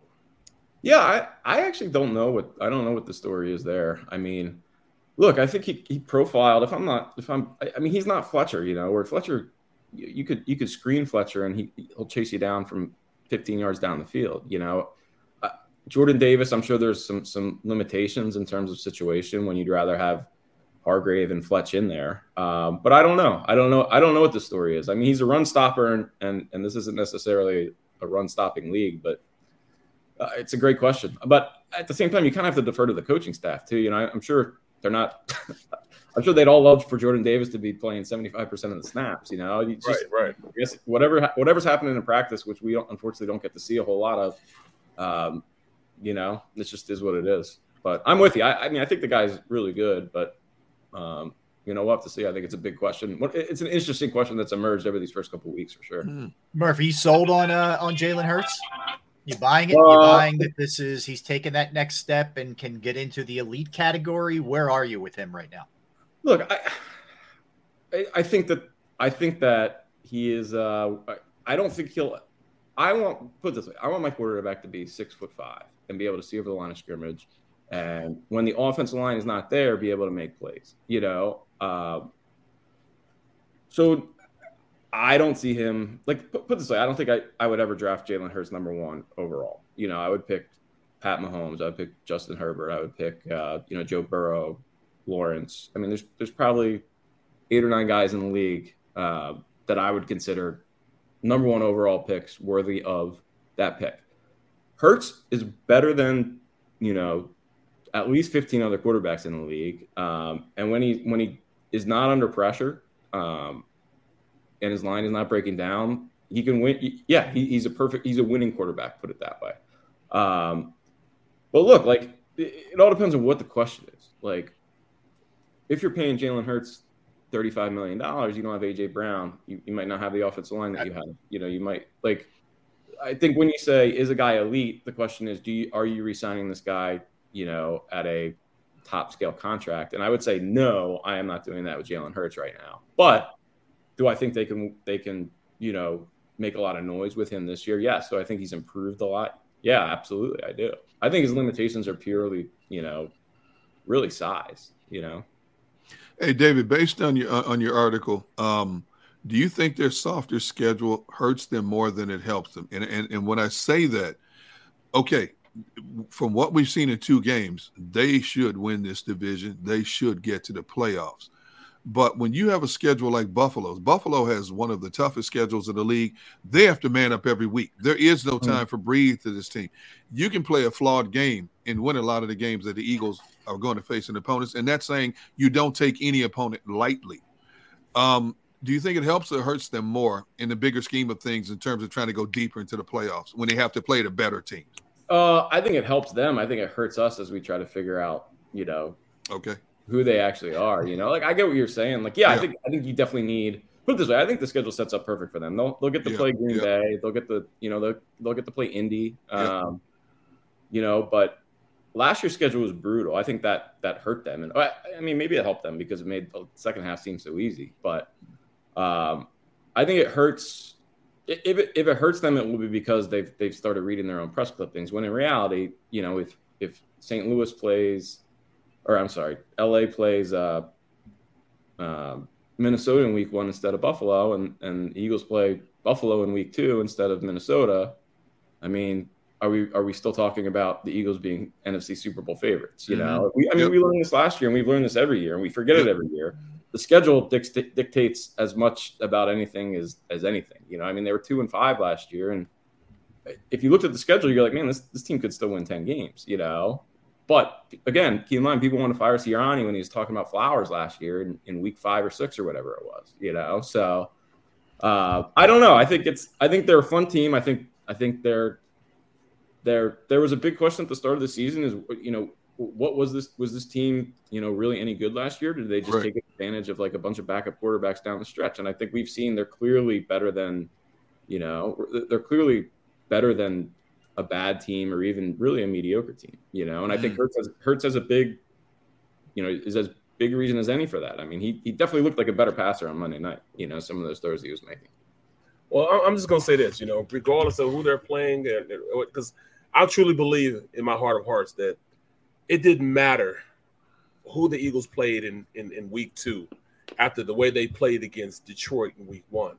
I think they prepared themselves so well that even if they'd have played against the LA team or anybody else, you know, and it'd have been a great run even against the Bills team, because they have a good team now. They have really, really good corners. They have really good offensive line.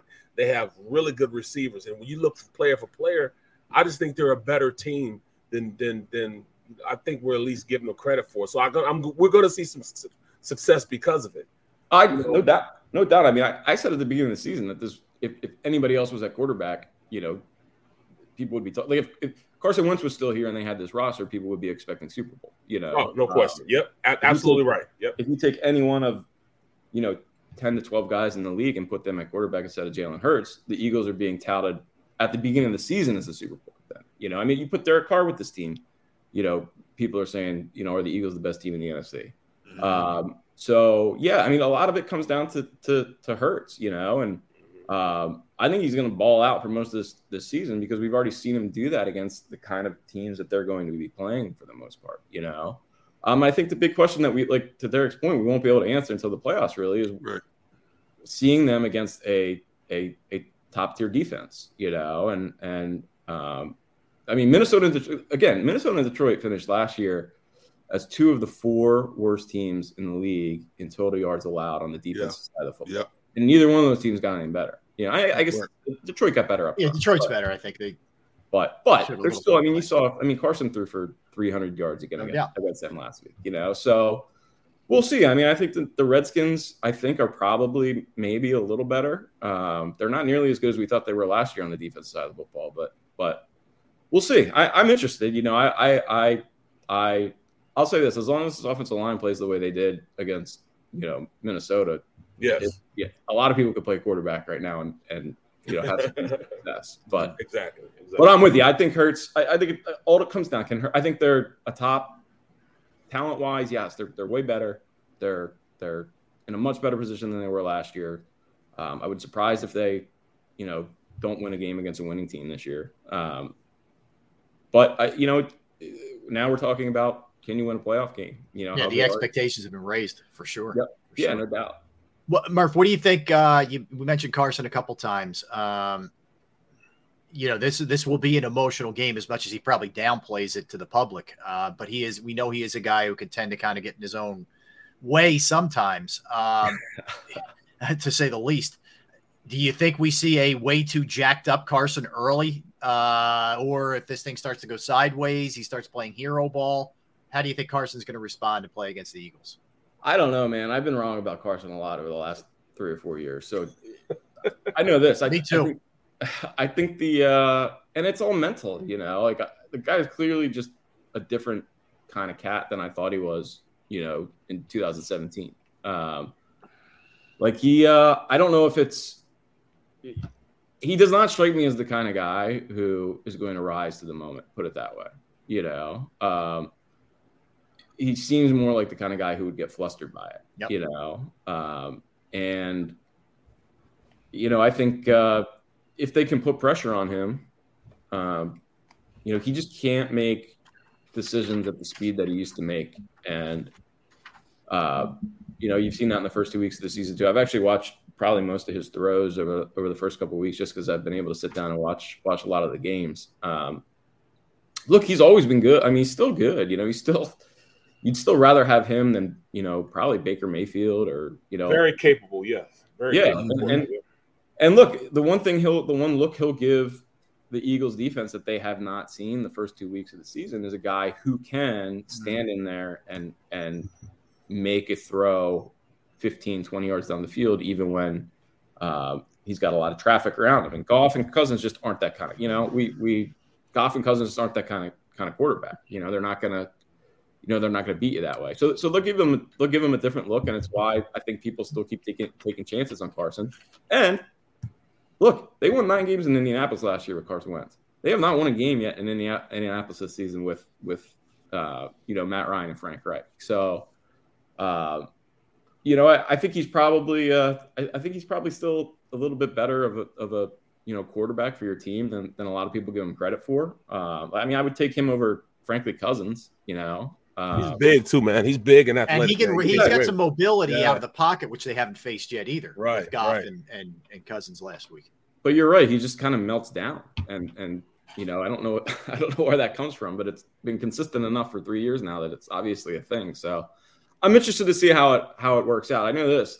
Vegas usually doesn't make teams 6.5 point favorites on the road in division games. If you know, that's a pretty big line, man. When you consider it's now again, you got to keep in mind. I mean, I'm sure Vegas knows Eagles fans are nuts, and I'm sure they bet their team harder than anybody else. And but yeah, I mean, they're clearly the Eagles are on a different level right now than some of these other teams that people wonder if they are elite. You know, they're definitely a better team than Washington. It just comes down to that, you know. Do you think Carson is on his last hurrah? If he fails in Washington, this is it for him in terms of being a starter in the National Football League? No, I think I think in an ideal world you would say that, but I mean, look, the quarterback position is such right now that, like, I mean, Geno Smith is starting for a team, you know. Oh yeah, like Joe Flacco is still starting games. Won a game last week. I think Wentz's last I think his next chapter. I think he'll always have that Flacco chapter if he wants it, you know. Because again, he's perfectly capable, you know. The Redskins are one. I mean, they beat the Jaguars, who just beat the Colts, you know. And right. Wentz looked fine in that game, except for again a couple boneheaded plays. So yeah, I mean, I don't think anyone is looking. To answer your question, Derek, I don't think anyone is going to be looking at Carson Wentz as like, you know, maybe he has a Ryan Tannehill second act in him anymore, you know. But you know, if he wants to be if he wants to be Ryan Fitzpatrick or, you know, Tyrod Taylor or any of these other, you know, Matt Castle back in the day, like they just kind of keep popping around to, you know, whoever happens to need a quarterback. I think he could look back and do that for probably a decade, given the way the position is right now, you know.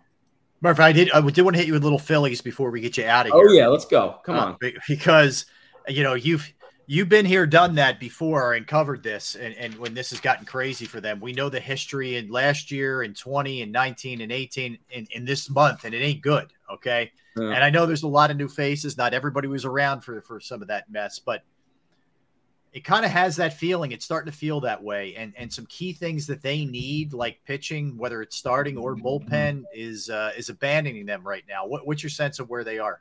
Well, I think my sense is that it's a good thing that they're competing with Milwaukee right now. Because in the same, you know. Yep. I mean, 2 games is still a lot this time of year, especially when you're playing, especially when it's over, you know, a team that's also kind of can't get out of its own way. But yeah, I mean, 5 games, 5 straight games isn't good. I think, look, a lot of this has been smoke and mirrors all season, you know. Pitching wise, you know, they just don't have the horses, you know, and they need Zach Wheeler. They absolutely need Zach Wheeler, you know, and they need Seranthony, you know, to be Seranthony, and they need, I mean, it's all going to come down. I don't know. All season I've been saying, I think the Phillies are good, but I don't think they're this good, and I'm not sure they have the pitching to do it. And I think they're going to do it. I think it would be awfully hard for them not to do it. I think, you know, they've clearly showed us that they can bounce back from adversity all season, and I think that's actually a real thing, you know. And I think they have that. And I mean, I think the bigger question is, you know, what are you going to get out of Wheeler? Because if you make the playoffs and he's not in your rotation, then what does it even matter? Well, see, I don't understand that. The guy that I understood, it was always going to be our Achilles heel. You know, pitching was going to be that. That's just by the nature of how we entered into this season. But I think we're going to score. We should be scoring more than we should right now, and that's the biggest fact. We should be able to outscore teams. I mean, a team scores 6, we should score 10. Well, you scored 11 last night. You scored 11. You gave up 18. Well, the defense was just beyond brutal as well. But the pitchers that we were praising in July and August, this bullpen we were praising, all of a sudden has become a model of inconsistency.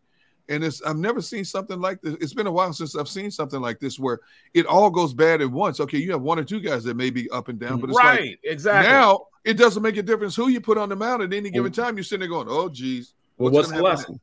Don't praise them. Yeah. You're right. Yeah, you're right. Yeah, but you know what? We were praising them when they made the managerial change, and all of a sudden, even though they were having injuries, it was gelling. You know, when Anthony stepped to the hill, it was lights out. Overall, stepped to the hill, lights out. Stop. You know, these guys, they step lights out. Now all of a sudden, it's like, oh my, what's going to happen? Prime example last night, Coonrad, Hand, all of them. You know, Brogdon. You know, it's like, it's not just a job, it's an adventure. Yeah. You know, Gibson, my goodness, the most consistent pitcher has been Falters, and they won't let him pitch past five innings most of the time. Well, they're probably smart about that, but they let Gibson go last night, and he gave up 12 hits. Don't get me started on Kyle Gibson either, man. Oh my goodness. I've been looking at this team all season saying, you know, if you got Kyle Gibson in your rotation. This is the place where Black is the main character, where we dive into something new like the latest season of Them, The Scare, and the award-winning American Fiction. Or add to the experience by buying or renting the biopic of a legend, Bob Marley, One Love. And add on channels like Paramount Plus and Stars to bask in nostalgia with Beverly Hills Cop and BMF. Explore Prime Video's culture-rated collection and enjoy old school greats and new school hits. Restrictions apply. See Amazon.com/Amazon Prime for details. At Parker, our purpose is simple. We want to make the world a better place. By working more efficiently, by using more sustainable practices, by developing better technologies, we keep moving forward. With each new idea, innovation, and partnership, we're one step closer to fulfilling our purpose every single day. To find out more, visit parker.com/purpose. Parker, engineering your success. You don't got a rotation, you know. But but he's been fine. Like, I'm with you, but I think it still comes down to more. They were in a nice groove for several months, and you know, it was always wise to realize that this could happen. All I know is this: you look at teams like the Braves and the Mets. Just look at the arms that they have in their pen that they could run out every night. Yep. I mean, you said it yourself, Derek. Brad Hand, Coonrod, like probably 35% of the city doesn't even know who Sam Coonrod is. You know, Connor Brogdon. I think you're going to get. I'm with you. It's bizarre that it all goes wrong at the same time, but you know, I don't know that you could expect anything else from them. You know, just this is kind of what what happens with like bad bullpens. Like Barry said, they're just going to have to score runs consistently enough. And then throw strikes and let the chips fall. And I think they're going to. I think you know, this is a bad stretch, and you know, they're fortunate that they're still where they are, and they're not running into a team that's playing really good baseball right now. Thompson destroyed his bullpen last night. I mean, because Toronto lit him up. It may happen again tonight because Toronto is such a good hitting team. Yeah. And then what the heck are you going to do in an all-important four-game series against the Braves this weekend? And by the way, Wheeler's on a pitch count tonight of probably about 45 pitches, so you will be leaning heavily on the bullpen again tonight. Yeah. Who are you going to? I think it's more reasonable to say you got to score runs than to say this bullpen's got to be good. I agree. You need to win an 8-6 game tonight. But they need to.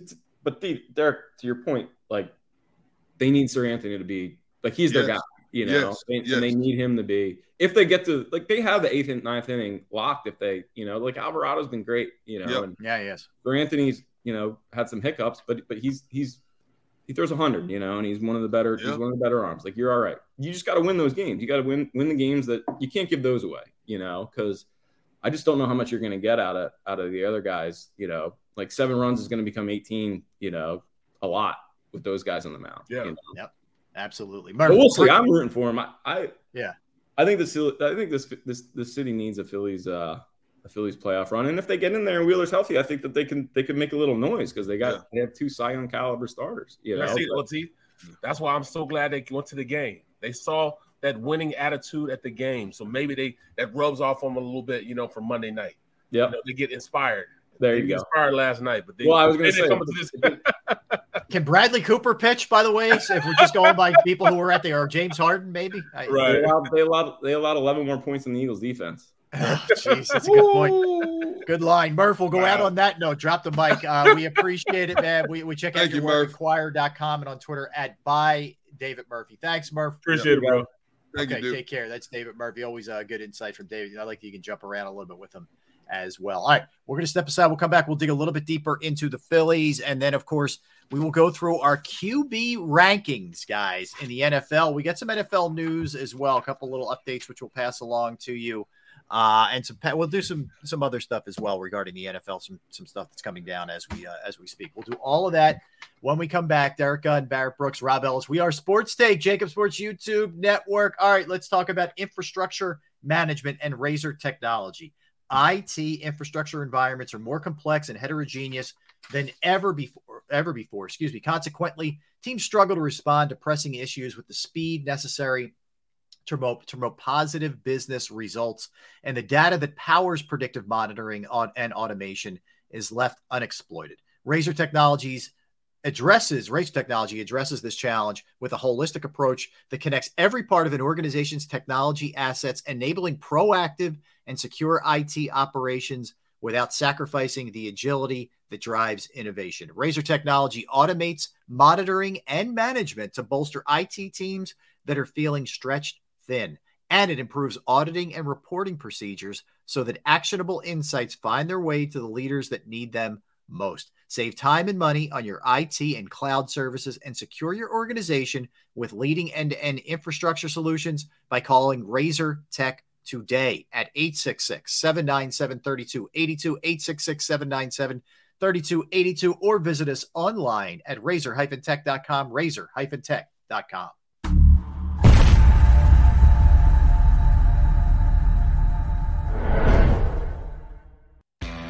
Go to get your game on. Go for the beers. Go for the cheers. Go for the hit and the hits. Go for the stakes and the stakes. Go to get your parlay on. Go to get your party on. Go for the scene. Go for the screens.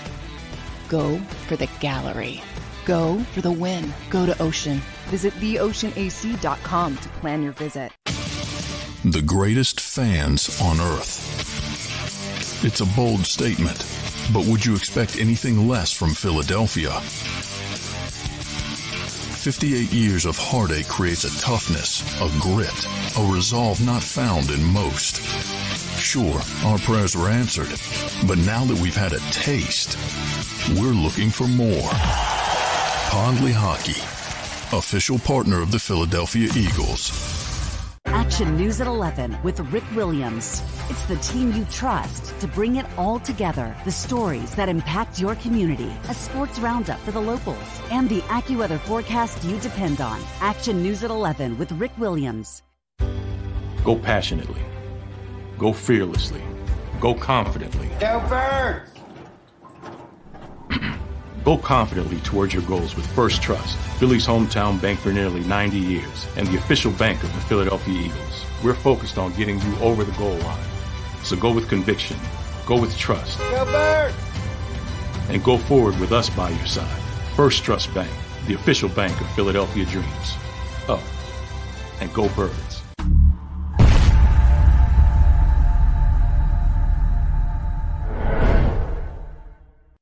Welcome to Pondley Hockey. We've helped over 100,000 injured and disabled workers obtain benefits, as well as some of the biggest settlements in the state. If you've been injured at work, give Pondley Hockey a call.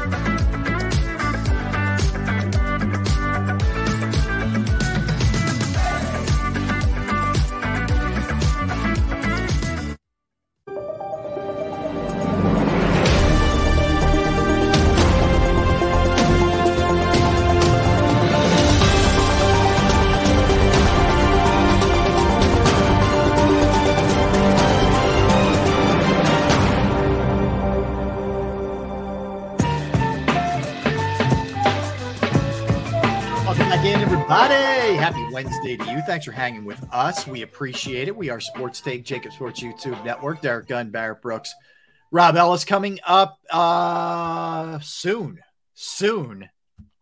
You get to see me make a fool of myself. Yes, the gritty dance, which we got over 400 likes yesterday, and I agreed to do it, and I did it. And yes, I am regretful for having done it, but I'm man of my word, and we do it. Got to be more careful. I know. So we will roll that out in a little bit. You don't want to miss that. That's for sure. As I mentioned, coming up, we'll be doing our rankings of our quarterbacks, our power rankings. We'll do that in a little bit as well. Let me start. I just want to throw this out there NFL-wise, and we'll get into the NFL stuff in a little bit, but the suspension for Mike Evans has been upheld, so he will miss – I know. Derek's excited because the Bucks are playing the Packers, but he will miss game number 3 of the season. Did Lattimore get suspended also?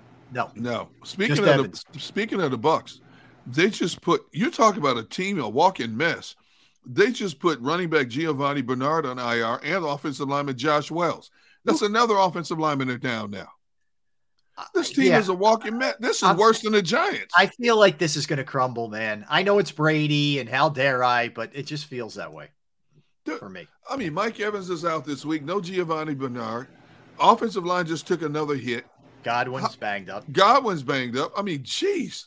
Mm-hmm. How much more can this team endure? You just said you just sent the what's his name is out now. The defensive lineman. What was his name for Tampa? Yes. He just came from the Bears. Oh, Hakeem Hicks is out. Yeah, Hakeem Hicks is out. Yeah. I mean, what else can happen to this team? I mean, I'm happy as Brady, but you know. Yeah, it feels like there is some trouble on the horizon for those guys, for that squad. I would think. But wow, yeah, they got Ryan Jensen on the injury reserve. They have Ryan Jensen, Aaron Stinney, Cam Gill. Oh, Kenyon Barner still on the team. Yeah, I didn't know that. Yeah. Mike Evans. Next two games are Green Bay and Kansas City, by the way, for them. Yeah. Wow. Josh Wells and Giovanni Bernard and Hakeem Hicks. Doesn't get any easier, man. For sure. Yeah, they have a lot they're dealing with. They're fortunate they're in a bad division. You know, and they're in a conference like we talked about that's very wide open, that's for sure. So yeah, no Mike Evans this week was not a and by the way, they restructured him in the offseason. So this is going to be like a pittance. He's not going to lose that. He's losing barely any money because he's not making much in just general salary because they move things around. Yeah, so they gave him a bonus. Yeah, he got a little fortunate. That's for sure. All right, so Phillies. We mentioned it with David Murphy, but they lose 18-11 last night. They are now 7-9 in the month of September. They're 80-67 on the season. They've lost 5 straight. They have 15 games left, guys. The magic number is 12. For the Phillies. The more troubling part of this is they've dropped 16 of their last 20 to teams with records above 500. They are not able to beat the good teams. Toronto's one of those teams who was above 500. Blue Jays last night, 21 hits, 10 extra base hits, 7 doubles, a triple, 2 home runs. Kyle Gibson goes 5. He should have been out of there after the first. 12 hits, 7 runs, a home run allowed. He's given up like 7 or more in his last 4 of his last 5 starts. He has stunk. Would you say they should have took him out after the first? Yes. Why did Thompson let him go 5 innings? I think because he didn't want to kill his bullpen. Yeah, well, he ended up killing it anyway. I know. I'm like, are you kidding me? You know, this had it all. This had awful pitching. It had terrible base running. It had 3 errors. Goodness. It should have been 4. One of them because Kyle Gibson couldn't, or Kyle Schwarber. I couldn't get to the ball or misplayed a can of corn. It dropped and he didn't touch it. It was ruled a double. Stott throws 2 away. It was just horrible. It was terrible baseball last night. You're never going to confuse Schwarber with being a speedster in the outfield, first of all. You're correct. What the heck was Bryce Harper thinking round at second base as far as he did? Now, he's smarter than that. You got to play better. You got to play smarter than that. Well, he's trying to force and press the issue, man. I understand that. Yeah, pressing's exactly right. Yeah, well, they pressed themselves right into a L last night too, didn't they? Yeah. I mean, you're giving up 18 runs in September, and you're in a race for the playoffs. You know, thank goodness Milwaukee's pitching staff is just as bad as the Phillies. You're right, it's bad. Yeah, the Brewers did lose again last night. So the way this works, Phillies are up 2.5. over the Brewers for that third spot. They also hold the tiebreaker. So if the, over the last 15 games, if the Phillies, if let's just say the Phillies go 7-8, the Brewers have to go 10-4. There's a big disparity there. That's not going to happen. So they, you know, the Phillies very well could backdoor into this thing, but you know, you would be really limping into the playoffs at that point if that were the case. You just need to get it together, you know, and you need to pitch better. This is really a collective thing. You need to pitch better, defend better, and you need to hit better. And they're not getting enough in any of those categories. Now, last night, yes, they did fight back. They cut it to 7-5. And unfortunately, Harper got picked off second, which ended the inning. And that was a killer because they had some momentum going. But I don't know if it would have made any difference the way that they couldn't get anybody out. No. The bad news for the Phillies is they still have 5 games against Toronto and Atlanta back-to-back. Yep. The good news for the Phillies is then they have 7 games against the Cubs in Washington. Saving grace. Yep. So it's, you know, it's like the dam's about to burst, but hold on. Because get your finger on the dam. Get a Band-Aid. There's some putty coming in the form of the Cubs in Washington. That's a good point. So hold on. Yeah, but man, Derek, I guess I could buy that more if the next 5 weren't against Toronto and the Braves. I know. You know what I mean? Like, what's it looking like by then? By the time you get to those teams, dude, they're gonna split both of those. Split what? They're gonna split them. Did you watch what Atlanta just did to them in Atlanta? I did. I don't want to think about that, Derek. Positive, bro.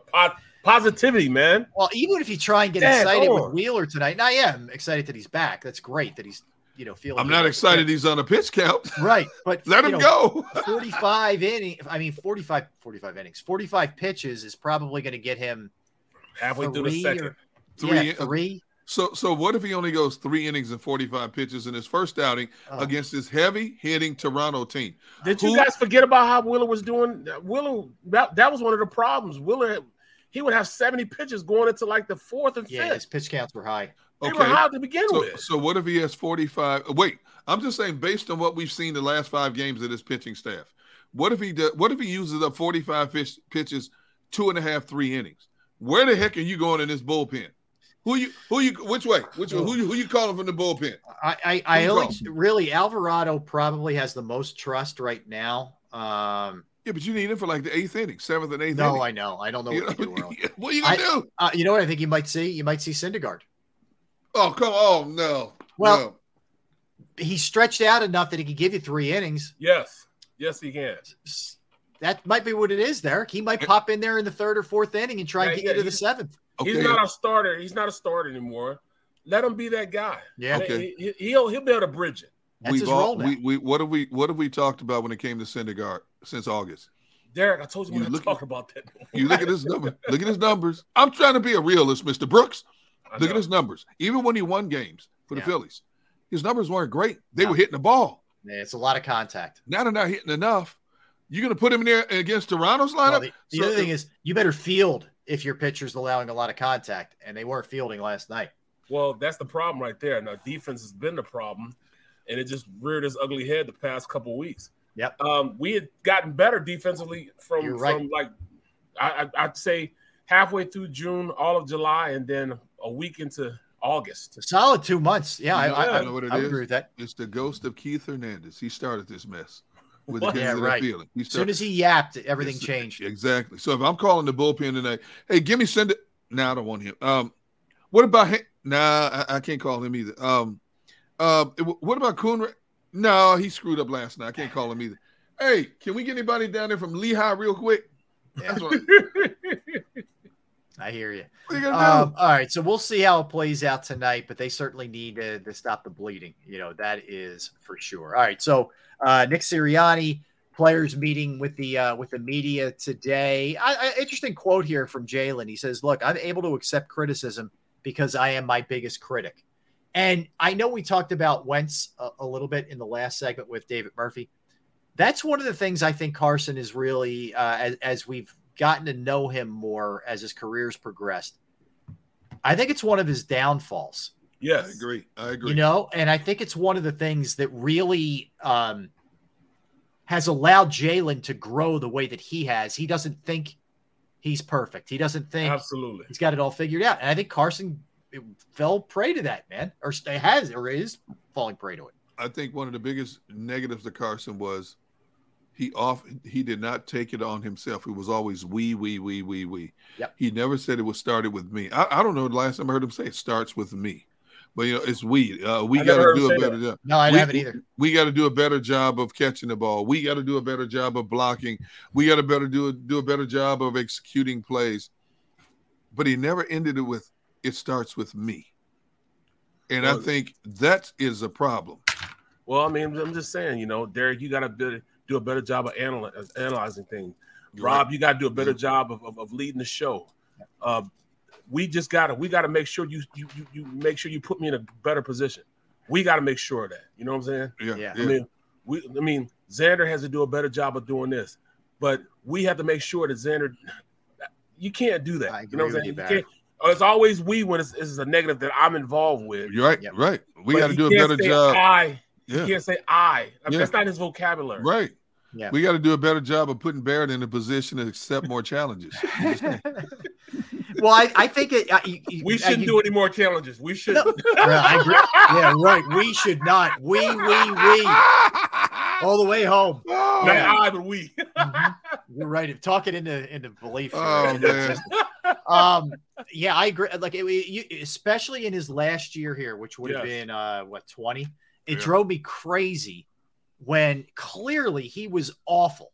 Okay, and he was throwing. I mean, just ill-advised throws and all that. Yeah, we just as an offense, dude, you do. You can't do that. Remember that last Dallas game. Oh. And you know, I can remember playing this day. I can remember the rollout, throw it to who? Yeah. Yes, he tried to throw it to the tight end. It was a play. Well, it was play action, max protection. Everybody stayed in. Both tight ends stayed in. Running back stayed in. The receivers went out on routes. Two receivers. We thought they were going to blitz. They didn't blitz. They dropped everybody. Everybody dropped. Mm-hmm. And instead of him just saying, all right, throwing it away, he tries to hold it. And the offensive line is blocking for like 5 seconds. And all of a sudden, eventually those guys are going to be able to rush and come after him. He fades over to the left. And as he's fading left, he sees the tight end who was blocking two fade out. And going to try to throw it to him. He pumps a third time, and all of a sudden he gets hit, fumbles the ball. Dallas gets it. They go in and score. Yep. I'm like, come on, man. Mm-hmm. You know, sometimes the defense win. They won on that play. They were able to call a play that they won on that play. You know, I mean, you can't throw it. They've got double teams and triple teams on the receivers. They're not open. So you got to live to fight another day. Instead, he tried to hold it. You can't do it. No hero ball.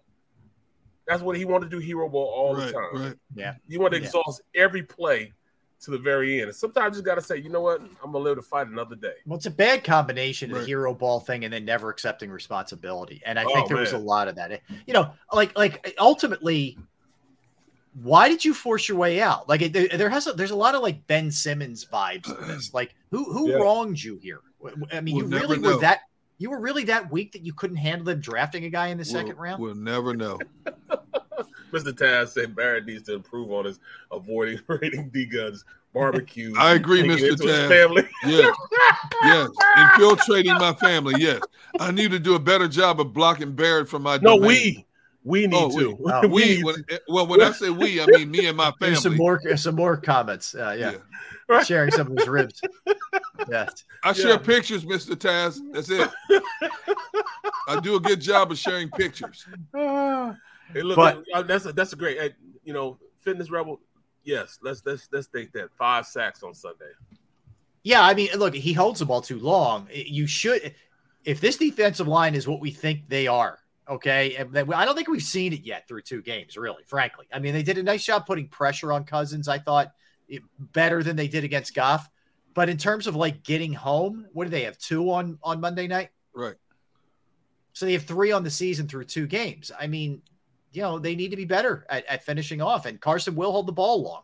He's not – Barrett, he still hasn't become a guy who's willing to see another day and just throw it away. Like, he's trying to – he's either going to try and take off or force it. And I just wonder, with the emotions running as high as they are, he might be even more apt to take off and try and challenge a linebacker or force one into double coverage. Yes, and that's going to bode well for us. You know, he's going to play hero ball. You know that.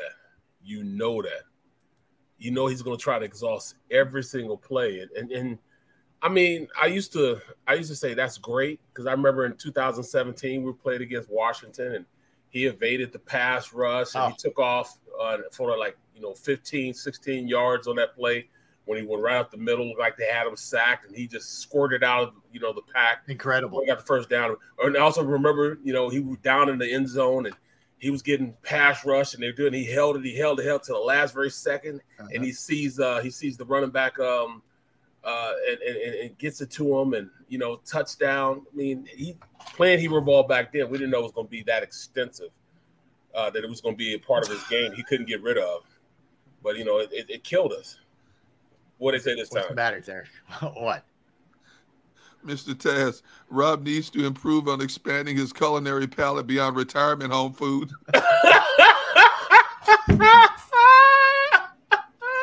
like, it is food that you eat in the hospital, like when you're in the hospital. Yes. Yeah, I eat the food like you eat if you had some kind of intestinal disorder. Right. Like that kind of thing. Hey, we're going to bring him in. We're going to bring him in like vanilla pudding and dry Cheerios and a piece of white toast. Yes.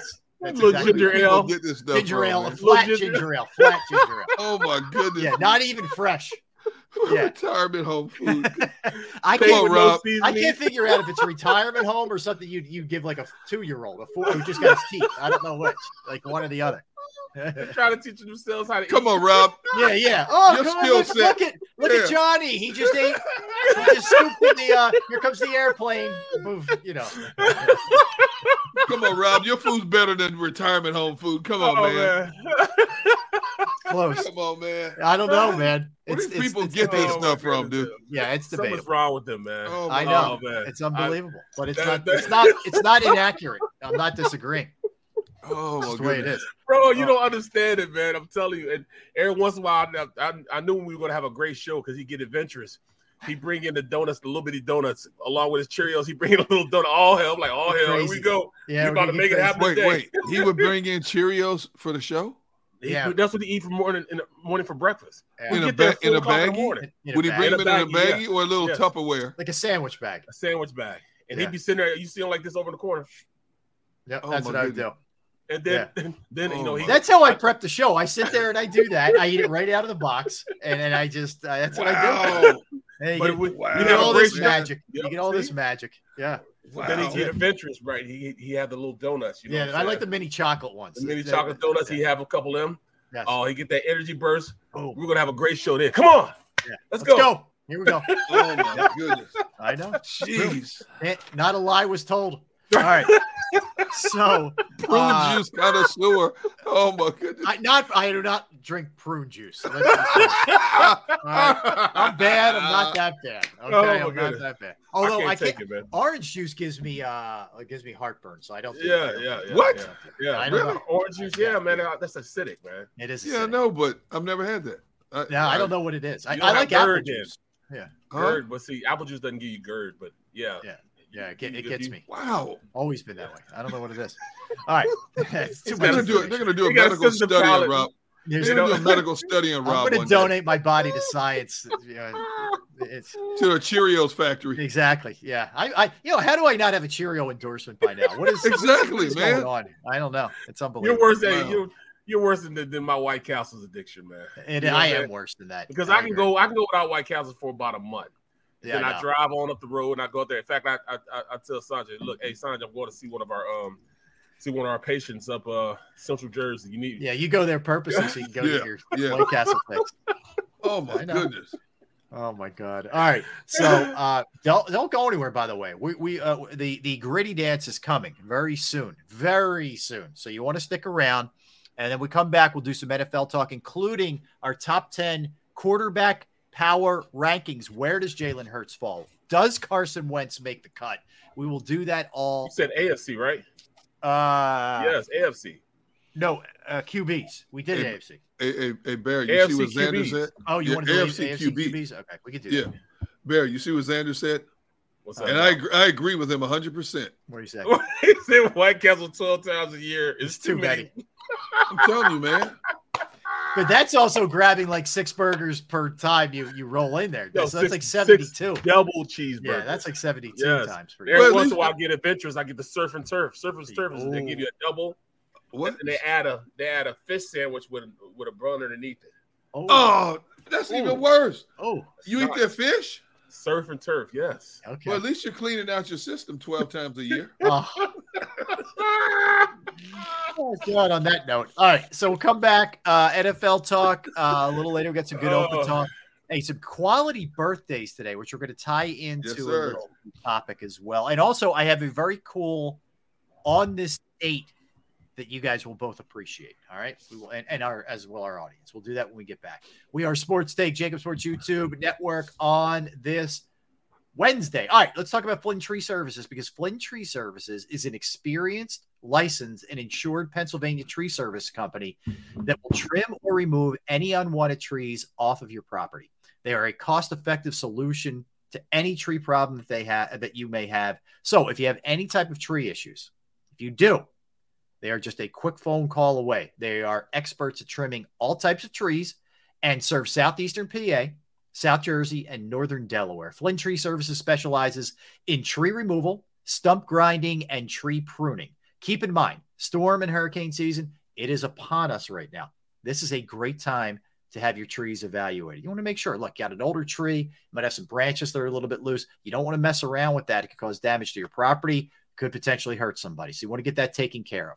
You can go to their Facebook or their Instagram page for more information or a sampling of their work. Give Flynn Tree Services a call at 610-850-2848. 610-850-2848 or online at flynntreeservices.com. That's flynntreeservices.com.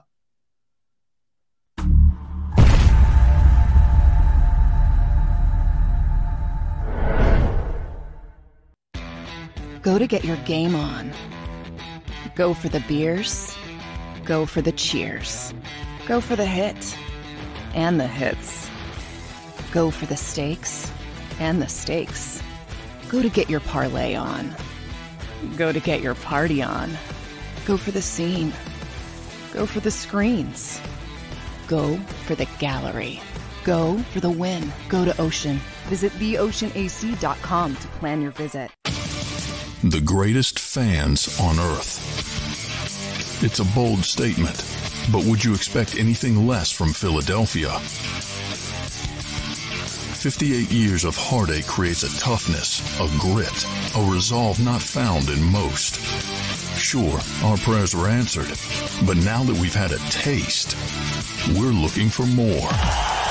Pondley Hockey, official partner of the Philadelphia Eagles. Action News at 11 with Rick Williams. It's the team you trust to bring it all together. The stories that impact your community. A sports roundup for the locals. And the AccuWeather forecast you depend on. Action News at 11 with Rick Williams. Go passionately. Go fearlessly. Go confidently. Go Birds! Go confidently towards your goals with First Trust, Philly's hometown bank for nearly 90 years, and the official bank of the Philadelphia Eagles. We're focused on getting you over the goal line. So go with conviction, go with trust, go Birds! And go forward with us by your side. First Trust Bank, the official bank of Philadelphia dreams. Up and go Birds.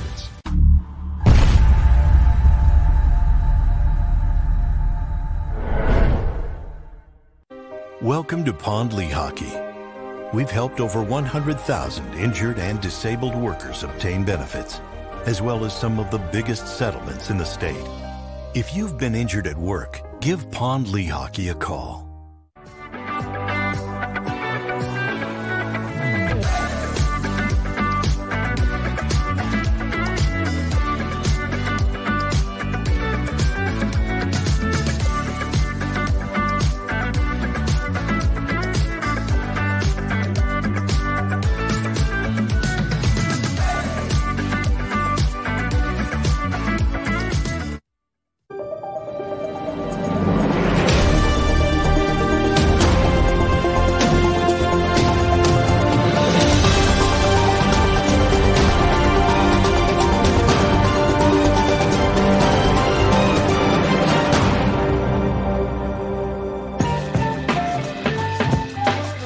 up, everybody? Thanks for hanging with us on this Wednesday. We are Sports Take, JAKIB Sports YouTube Network. Reminder, on Friday, we will have former Eagle, former Washington football player, Giant as well, Brian Mitchell will be joining us on Friday. Looking forward to talking to B. Mitch, who is a straight shooter. He covers the Washington football team down there in D.C., so we will talk to him on Friday. Derek Gunn, Barrett Brooks, Rob Ellis with you. All right, let's talk a little NFL, guys. This is a weird one. I didn't see anything from this initially after the game on Monday, but apparently Bills offensive lineman Bobby Hart got suspended one game for hitting a Titans coach.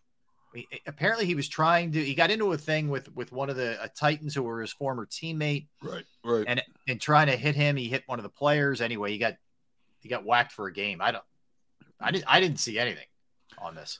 I didn't see it either. You know, and it hasn't been much of a topic since it happened. I don't know if the cameras didn't catch it or what, but you know what? Just goes to show you, don't do the crime if you can't do the time. You know, yeah. You see that happening. You know, you see that happening in boxing a lot. You know, referee steps in and tries to break up two guys in a clinch, and the guys are still swinging. All of a sudden, one steps back, referee face down, boom, yep. Gone. You know, yeah. Didn't see that happen. But no, you do see it. Yeah, for sure. You know, John Runyon doesn't joke around, man, when it comes to handing out these penalties. It's so ironic that John is the guy handing out penalties for behavior, isn't it? Well, that's just like, you know, just like a cat burglar. What better guy to learn what cat burglars do than a cat burglar? You know, it's a good point. So, you know, hey, you know, what better guy to know about being one of the, you know, dirtiest players in the league is the dirty player. I hear you. Yeah. Yo, hey, did you know the judge hit his 60th home run yesterday? Yeah, I know. Yes. Are we back in the steroid age again or something? I don't think so, man. I'm so glad you said that. He's just a behemoth type of dude. I agree. Chicken. But you know what, Barrett, I was thinking about that earlier this week. I said, as much as it generates attention for Major League Baseball, I hope we don't find out somewhere that this was steroids induced the way it has kept Barry Bonds and Mark McGwire out of the Hall of Fame. You know, I hope it's just natural brute strength. This dude is what, 6'7"? Yes. He looks the part. He looks every bit of the part. If you were like, all right, show me a power hitter. Like right. his image is right there. I agree. I mean, he looks like he can go over there and rip a tree up by the roots. Yeah, exactly. Yeah, just swing that. Modern day Paul Bunyan. Yeah. I was watching Bugs Bunny, and you know that big team that came over, they was just ripping the Gas House Gang. Yeah. And Bugs Bunny played every position. Right. Bugs Bunny on first. Bugs Bunny on second. Yeah. Bugs Bunny was awesome that day, man. Yeah, he was. I just hope this is one of those great phenomenons in baseball history where this guy is just brute strong. And I hope it doesn't come up at the end of the season or post playoffs. You know, he was found to have this steroid in his system that wasn't detected until after. I just hope, man, baseball doesn't need another black eye like that. Yeah. Well, you know, I can remember my boy. He played at the University of Kansas, played with the 49ers. He was Defensive Player of the Year, and then he got popped for HGH. He was the first guy to get popped for HGH. Dana Stubblefield. All right. No kidding. He was the first guy to get popped for HGH. He had some. Nobody knew about it. Yeah. He had some problems later in life. Oh yeah, but he was the Defensive Player of the Year. He was a baller. Went to University of Kansas. Like, dude, you wasn't like this when you were at Kansas. Right. In fact, you were quite sorry when you were at Kansas. Yeah, you got a little help. Right. You know, I'm thinking. Yeah. Well, I'm pissed off because I didn't know about it. Right. I wish I'd have known about it. You know. Listen, I hear you. But they said it make your Johnson small, so I was like, what? Can't do it. No, you didn't say that. Can't do it. No, you didn't go there. And no, Mrs. Brooks, we need you again. Please. It made not necessarily the. I'm gonna tell the truth. Not the Frank, but the beans. Might have made it small. You know what I mean? I was always told to tell the truth, man. Yes. Yeah. Why? I love it when we embarrass Derek. I love it. There's nothing better. Why? Oh, my God. Franks and Beans. Right? What was that on? Something about Mary. Warren. Oh, my goodness. The brother Warren. Yeah. Murray is like, where's my baseball? How did you do that? Yeah. Mrs. Brooks, like, can you please call your son, please? How'd you rip it up that far? Oh, that scene where he gets Ben Stiller, gets it caught. Oh, man. We have a stage 4 bleeder. He's a bleeder. The whole fire department is looking at him like that's it. Yeah. And then the mother sprays that spray on him. Oh yeah. Oh. Right, she said, "How did you zip it up that far?" Oh. And then the dad's like, "Let me just take a look. It can't be that bad." He's like, "Oh, no." Oh. Yeah. Oh my goodness! That was one of the classic scenes. That's a great scene. And then he's being carried off, and he gives it the thumbs up as they're on the stretcher. Oh my goodness! Oh my god! Oh, all right. Where were we? I don't know. You started at that. Franks and Beans. Franks and Beans. Where's my baseball? My goodness! So Joe Hayden is retiring as a Brown, I believe, right? As a Brown, yeah. Play for the Browns. So. Yeah. How many years did he get in? I'm surprised he's retiring now. He ended up having a good career. Remember, it started off bad. Yeah. And then he got it together. I don't know. He's pretty good when he was with the Steelers, too. That's right. That's right. Yeah. He's signing a one-year deal with the Browns. Played 12 years, all told. 12 years. Okay. All right. He's 33 years old. Great player. He had a heck of a career. Yeah. I give him props. Hey, this one was interesting too. This kind of relates to the fight thing that we just talked about. I don't know if you guys noticed this when all that stuff, when some of that stuff was going down, it was a really chippy game between the Bucs and the Saints. But did you guys see Bruce Arians sort of like, yeah, out of nowhere? I'm like, I thought this dude was up in the booth. He's exactly. On the sideline jawing at Saints players. I'm like, man, sit your butt down somewhere, man. Get out of there. Like he really should know to do that though. Like, dude, can you imagine Howie like jaw jacking, as Derek would say, with some guy on another team? Like, what are you doing, man? If that was Howie, this fan base would light him up for doing that.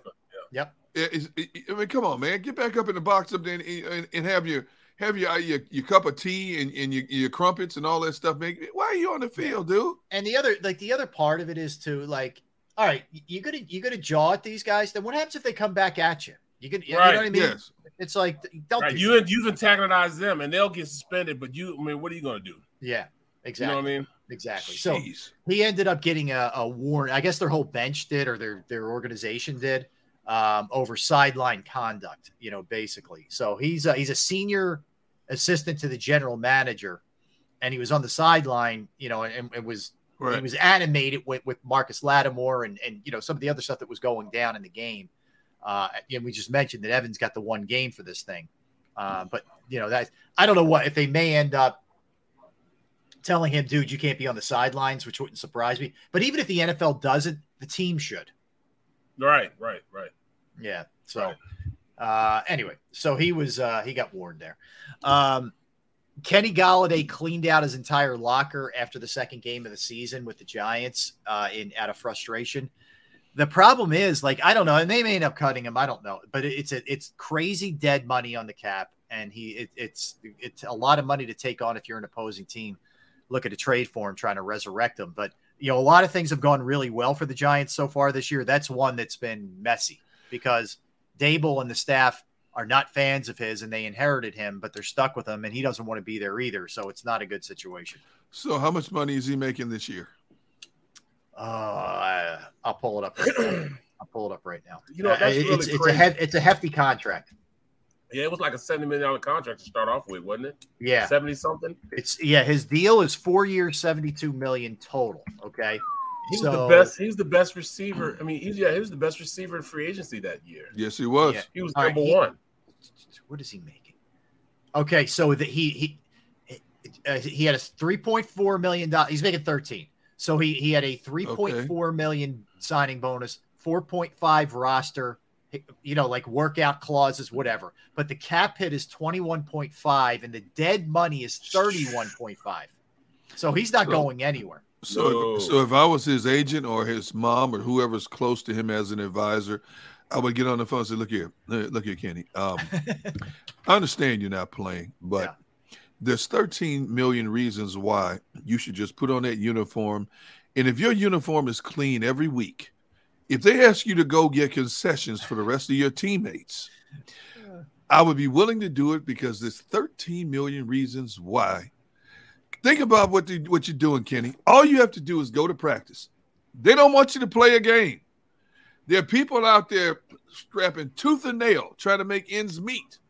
All you have to do is act like a football player for the rest of this season, and we rack in $13 million minus taxes, minus agent fees, minus entertainment tax. So you're still going to get about $6.5 million. You're going to sit there and do nothing. There's players that just can't get past themselves, man. You know what? I don't understand it, man. Those players need to go to a business class and understand the economics of what you're making compared to what you could be making out on the street in a common job. Yes, that's what they need to do. If they told me not to breathe, I'd be like this. Yeah, me too. I'm telling you. Yeah. If you want me to just sit on the bench for the rest of this season and I don't have to sweat, where do I sign up? My uniform dirty. Yep. For a $7 million figure. Mm-hmm. I don't even care if it was even $1 million. After taxes, you're still getting $650. Yeah. Mm-hmm. Tell me where to sign up right now. Where are you going to make that outside of playing football? There you go. The answer is you're not. And it's not even close. Unless your daddy's named Trump or Gates, where are you going to pick up the kind of coin? Or Brady. Where are you going to get that kind of coin? Yeah. No, very fair. They can always go in your backyard. That's right. Stay in your backyard. Live like the Huxtables, millionaire Huxtables. Who you talking to? I don't think you want to go and size up the haves and the have-nots, because I'm on the side of the have-nots. What? You are on the side of the haves. Come on, Derek. Come on, Derek. You use the cloak and dagger. I buy it used? Yeah, old. But you buy it, you still can get it. You have means to get it. I have means to put food, bread, and water on my table. That's it. That's it. And the backyard looks amazing. I had to rob a neighbor to get the money for the backyard. It happens. Yeah. You up here talking on TV, and Trish is out there working her butt off. That's right. So for you, man. That's right. I tell Trish, what you doing home? Let me stop for you get in trouble. Now she's not here right now. I can say what I want to say right now. And you're like, what time is it? Where are you at? Yeah, I know. When she leave, I'll be talking. No doubt. AFC Players of the Week. Tua gets it offensively. Not a surprise. Jalen Watson, I didn't see this one coming, but he had the interception on Thursday night and went 100 yards, whatever it ended up being for the Chiefs. He's a rookie, by the way, late round pick. Special teams. A couple plays before that, though. He did get beat before. You're right about that. You're right. Brandon Mann of the Jets, which we'll get into in a minute, wins it for special teams. And then on the NFC side of it, Amon-Ra St. Brown for Detroit. Yep. Darius Slay, who we talked about a little bit earlier for the Eagles. It's the fifth time he's won it since 2016. Graham Gano from the Giants gets it for special teams. So that leads me into this. Nick Chubb taking the blame for the Browns' loss on Sunday. Look, I give him props for falling on the sword. Absolutely not your fault, Nick Chubb. It is your team's fault. So the way this went down, so Chubb scores with 1:55 left. At that point, the Browns go up 30-17. Okay, so let's start with this. Their field goal kicker misses the extra point. Right. Okay, so it would have been a 14-point game. Then the Jets go right down the field and score. They get an onside kick and go down the field and score again, and you lose by one. That's not on you, Nick Chubb. I know you could have slid down and eaten clock and all that. I get it, but come on, man. That was let's see. It was like a minute. 40 seconds or something to minute 55 when he scored. That's incredible. Yep. That's incredible. So Nick Chubb had 17 carries, 87 yards, average 5.1 yards per carry. He had 3 rushing touchdowns. Okay. Caught another 3 passes for 26 yards. Nick Chubb, you did your job. It wasn't Nick Chubb out there giving up 300 plus yards passing to Joe Flacco and 4 touchdowns and no interceptions and only sacked Flacco 2 times. Nick Chubb, that's not on you, man. You did your job. You earned your money. Yeah. Your defense is the one that needs to give a rebate back for their performance. And your special teams. There you go. Make an extra point, recover an onside kick, and you win the game. So there you go. Yeah, and again, good team guy and all that. Great. Not on you. Not your issue. All right. Let's do our power rankings, fellas. I will give the floor to either one of you guys. Whoever wants to do your AFC QBs. Who went first last time? I'll go first. I did. Man. I did. Mr. Brooks. Wait, did you do 5 or 10? I'm just curious. I went back and did 10. Okay. All right. You did the exercise properly. Thank you. He's always got to get a shot in. Right. Am I not telling the truth? What did we say at the pre-show meeting, Rob? Yes. Did we not say 10? Yes. We get on the show, Mr. Brooks said, I only did 5. Oh, that wasn't the exercise, man. We started the exercise about doing 5, and you wanted to go 10. No, not me. Rob said 10, and I followed Rob's lead. No, we said Rob said well, we need to go 10. Rob said he said well, I said whatever you guys want to do is what that's exactly. How I said. You're straight politics. That's why you eat dry Cheerios, because you can't make no definitive decisions. I know how to work. Heck, man, you said 10. I have the text here. All right, we got you. All right. So I start off with what we just talked about, Joe Flacco. My number 2. Flacco makes the top 10. He makes the top 10, yeah. Derek Carr, number 9. He's falling down in the rankings real fast, man. Real, real fast. I don't care what's going on. You the quarterback. It's all on you. And it gets real tough, man. It gets real tough. Once again, it gets real, real tough, man. After that.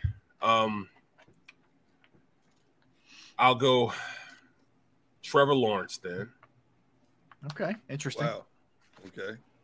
From Trevor Lawrence, Mac Jones. Jeez. Rob said, "Jeez." No, he's not wrong. There's not a lot to choose from. Right, Mac Jones. And I was going to, flip-flop, Joe Burrow and Mac Jones, but I'll go Joe Burrow. He hasn't done anything for me. No, he's been bad. Wow, yeah. He's been bad. Then Russell Wilson. Then Lamar. Herbert. Mahomes. And Allen. That's a good list. The problem is... like we were talking about earlier. Problem is we should have just did 5. That's the problem right there. That's the problem right there. No, you're not wrong, first of all. But you really get beyond 6, and you're stretching things with the way. Yeah, you're treading water then, my 5, 6, and 7, and 8 could all be the same. You know what I'm saying? 5, 6, 7, 8. You got, Russell, Burrow, Lawrence, Jones, all those guys are right in the same boat. Well, right. I wouldn't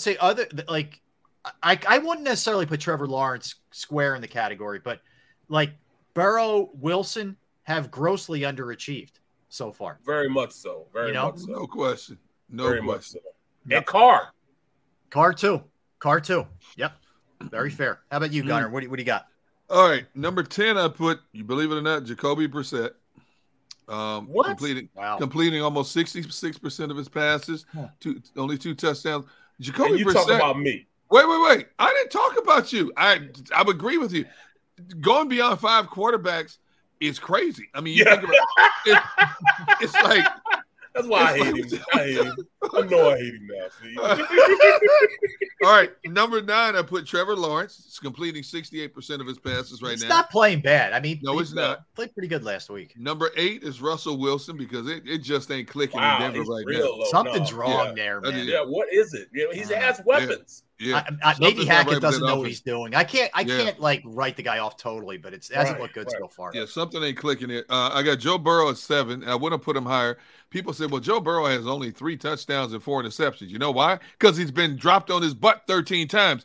Joe Burrow's trying not to get hit, and it's causing him to make mistakes. That's why I got him so low, man. That's why I got him so low. I have a Bears boy, Derek Carr, and this was a tough one at number 6. Carr's only completed 62% of his passes. He has almost as many interceptions as he does touchdown passes. That's crazy. So, that offense they have. And the coach that he's got. I mean, that is a quarterback coach. Yep. My number 5 is Lamar Jackson because Lamar Jackson is the total offense right now. and they should have won that game. It wasn't on Lamar. They had their defense let them down. Number four is Tua with 7 touchdowns, 2 interceptions, and he leads the league in passing right now, 739 yards. Number three, Justin Herbert.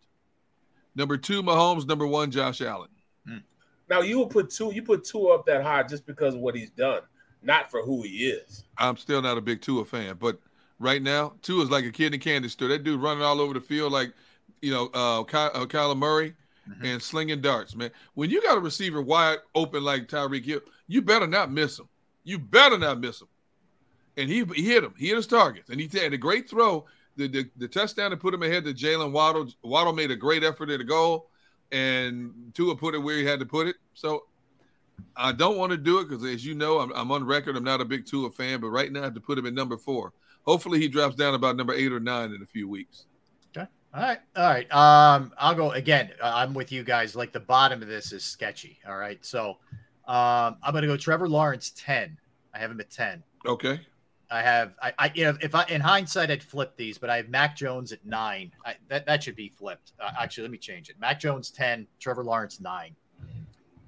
I can't believe I have Burrow in this low, but I do. I have him at 8. I never thought I'd be saying that. Yep.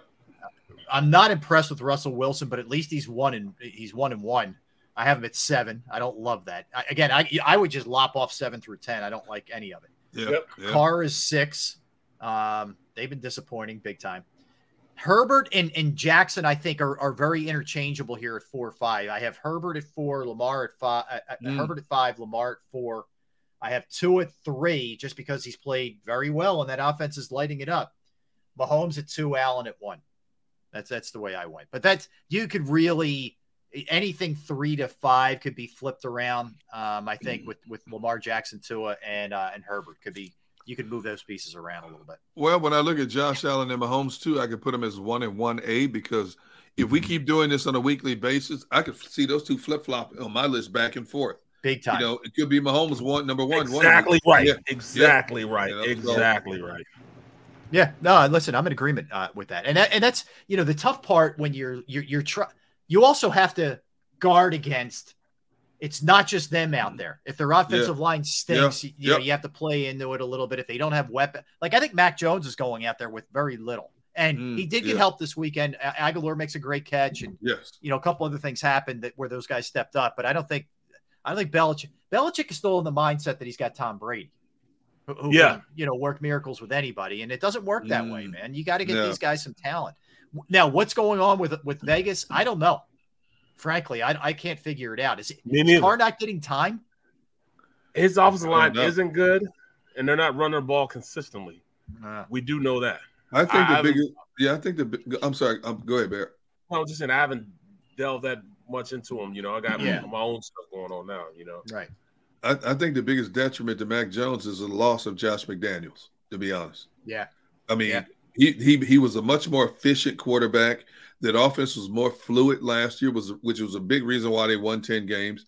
Now you got Matt Patricia, who I don't know who's calling plays in New England now. Right. I really don't. Patricia and Judge are like co-offense. I don't know. It's bad. Judge should be standing before a judge impersonating an offensive coach. That's the money that he stole in New York, Oh, my goodness. All right, so we'll come back, and guess what? It's finally that time. Oh, gritty time, baby. Oh. The time I just thoroughly humiliate myself. Let me stretch out for this, man. Yeah, I know my side. Yeah. Hey, look, man. If we come back from this break and it's just you're staring at a chair, don't be surprised. I might just run for the hills. It's very possible. You ready, folks? All right, so we'll do that when we come back. We got a bunch of other stuff to dive into as well. We'll circle back to a couple things, and birthdays. We're going to tie in a couple topics as well. Good on this date also. So don't go anywhere. Derek Gunn, Barrett Brooks, now before we Rob Ellis, you better eat now or forever hold your peace. We will do that when we get back. We are Sports Take, JAKIB Sports YouTube Network.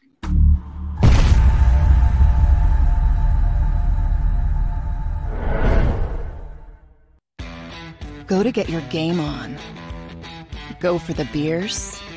Go for the cheers. Go for the hit and the hits. Go for the stakes and the stakes. Go to get your parlay on. Go to get your party on. Go for the scene. Go for the screens. Go for the gallery. Go for the win. Go to Ocean. Visit theoceanac.com to plan your visit. The greatest fans on earth. It's a bold statement, but would you expect anything less from Philadelphia? 58 years of heartache creates a toughness, a grit, a resolve not found in most. Sure, our prayers were answered, but now that we've had a taste, we're looking for more. Pondley Hockey, official partner of the Philadelphia Eagles. Action News at 11 with Rick Williams. It's the team you trust to bring it all together. The stories that impact your community. A sports roundup for the locals. And the AccuWeather forecast you depend on. Action News at 11 with Rick Williams. Go passionately. Go fearlessly. Go confidently. Go first! Go confidently towards your goals with First Trust, Philly's hometown bank for nearly 90 years, and the official bank of the Philadelphia Eagles. We're focused on getting you over the goal line. So go with conviction, go with trust, go Birds! And go forward with us by your side. First Trust Bank, the official bank of Philadelphia dreams. Up and go Birds.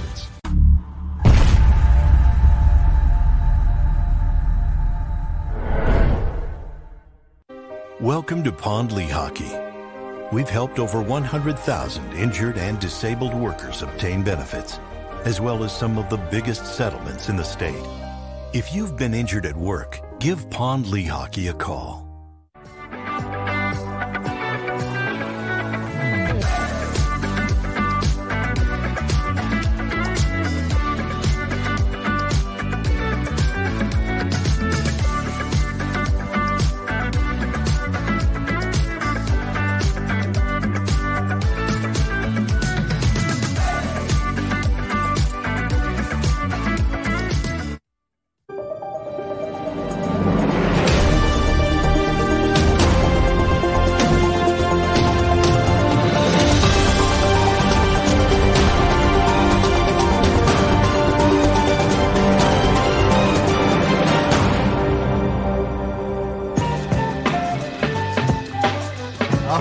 We are back.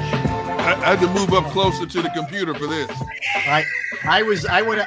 So during the break, I walked upstairs. I'm like staring at the door. I'm like, do I want to just take a long walk at this point? And I was tempted. I think I touched the doorknob and just kind of stepped away for a minute as to not tempt myself too much. Hey Rob, one of my sources have told me that your daughter is politicking to change her last name. Yes. I'm just asking.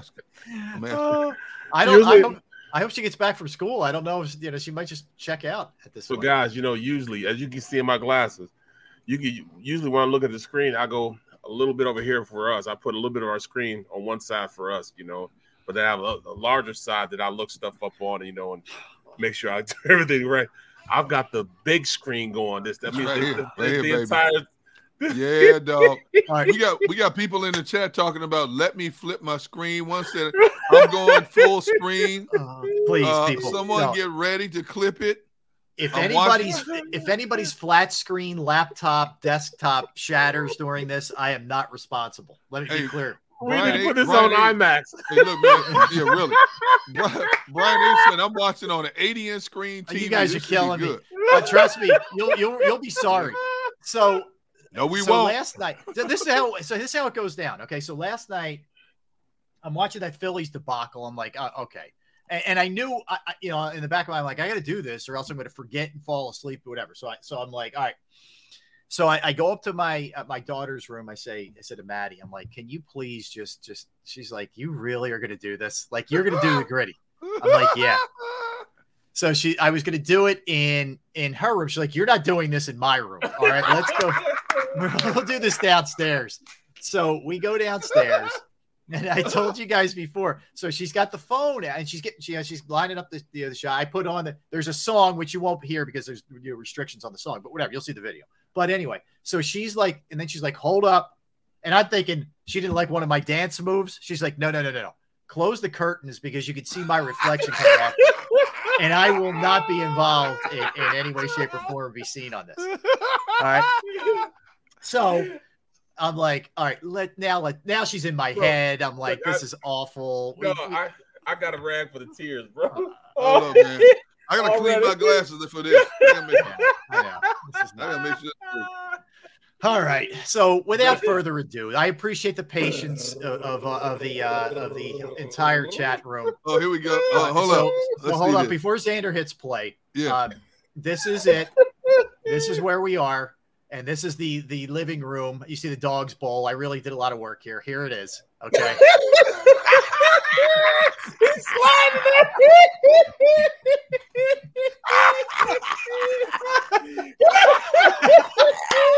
Oh my God! All right. It's so bad.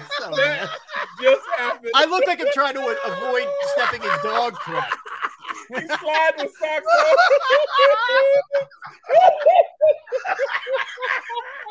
Wait, play that again. Play it again. God. Play it again. Come on, man. No. Did he just slow it down? Don't slow it down. Oh, my God. Now, it's only 13 seconds because she refused to record any more of it out of embarrassment.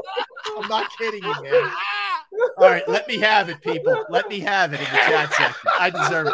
All right, let's start with the comments. Here we go. All right, so let's start with this. Oh, my goodness. Chris, what was that? It was like a dash deal. Yeah. Look at Dash Deal. We're getting there. We're getting all of them, okay? We'll get to everybody. All right, Mr. Right, Taz. Hey, Bear, check this one out. Yo, what is that? Okay.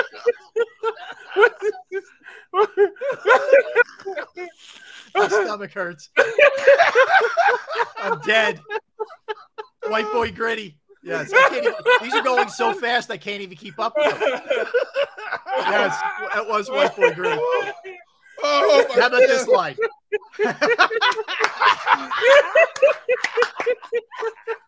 That might be the line of the day by Dion. Dion might have the line of the day. It's very possible.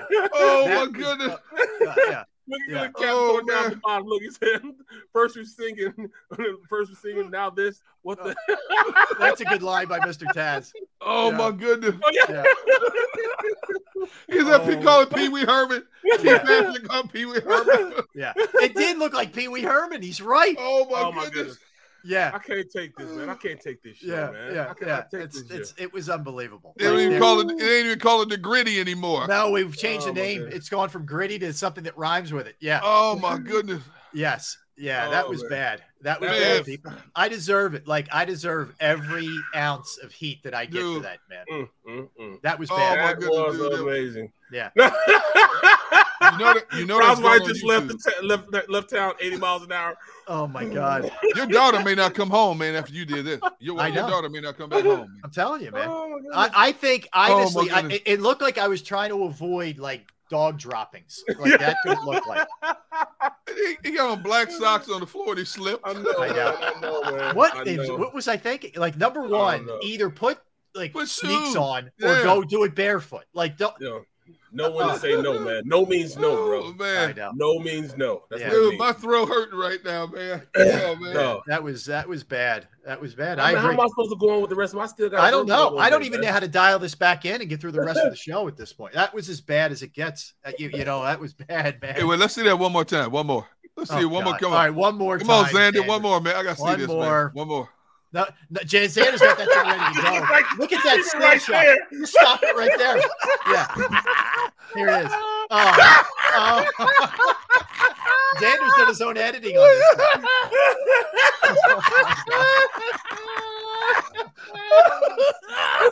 thing. That's my dog. You know what? Hey, I gotta protect my dog. Y'all can't do that to him no more, okay? Oh my God! Oh my Stop that! Y'all stop doing my boy Rob like that. Oh my goodness! We gotta get past this, man. You know, host on host crime, man. We gotta stop this, man. Host on host crime. We can't do that to us. Yeah. Am I my brother's keeper? Yes, I am. Mike, you know what? I did everybody a service. Look at Gigi. He lost 15 pounds just laughing. So I'm here to help. I'm just here to help people. Oh, my God. He put his hands up like this, Bear, like a reindeer. Yeah, I was like, giddy up, horsey, giddy up. He did it with the... Xander, do we have any examples of people actually doing it the right way? Come on, Xander. Let's see. Come on, Xander. See if you can find any. I don't think we could use like the NFL footage, but if we can find any. Yes, I do pay my debts. You can say that at least. I can't dance. Thank you, Chris. I can't dance, but I can do that at least. Bro, I almost start, throwing dollars at you, dog. I know. They look like that, right? Oh my God. All right, here we go. Here's the way you really do it. This is Justin Jefferson compared to me. Okay, watch. Oh, man. Here we go. All right, so he gets – look at this. There you go. Okay. I did get this part right. Yeah, you did. That's about it. Oh, my God, man. Oh, my goodness. Oh, man, I can't breathe, man. How am I supposed to get to the tape? I got to work that on the tape too, bro. Yeah. Oh, man. How the heck? That was even by my standards. That was bad. That was really bad. Rob, you always be my hero. That's now. Right, man. You get my props, bro. Oh, wow. Again, one more. All right, one more. All right, come on. Oh my God. Oh my God. It's so bad. Make it stop. How about when I played to the camera for a minute there too? Right. Oh my God. All right. Holy crap. Oh man. If I was you, I'd have lost sleep, Rob. I don't know. I don't know what to say. I give you mad props, Rob. You did it, man. We should have done this at the very end of the show because I have nothing left after that. That was incredible. Oh, my goodness, bro. Oh, all right. So my apologies to your eyeballs, people, for that. You are the man, dog. You are the man. Oh, my goodness. You are the man. All right. Let me share this. I would look like that doing that, bro. No, please don't do it to yourselves, guys. Don't embarrass yourselves. You are my dude, though. Here's a good line.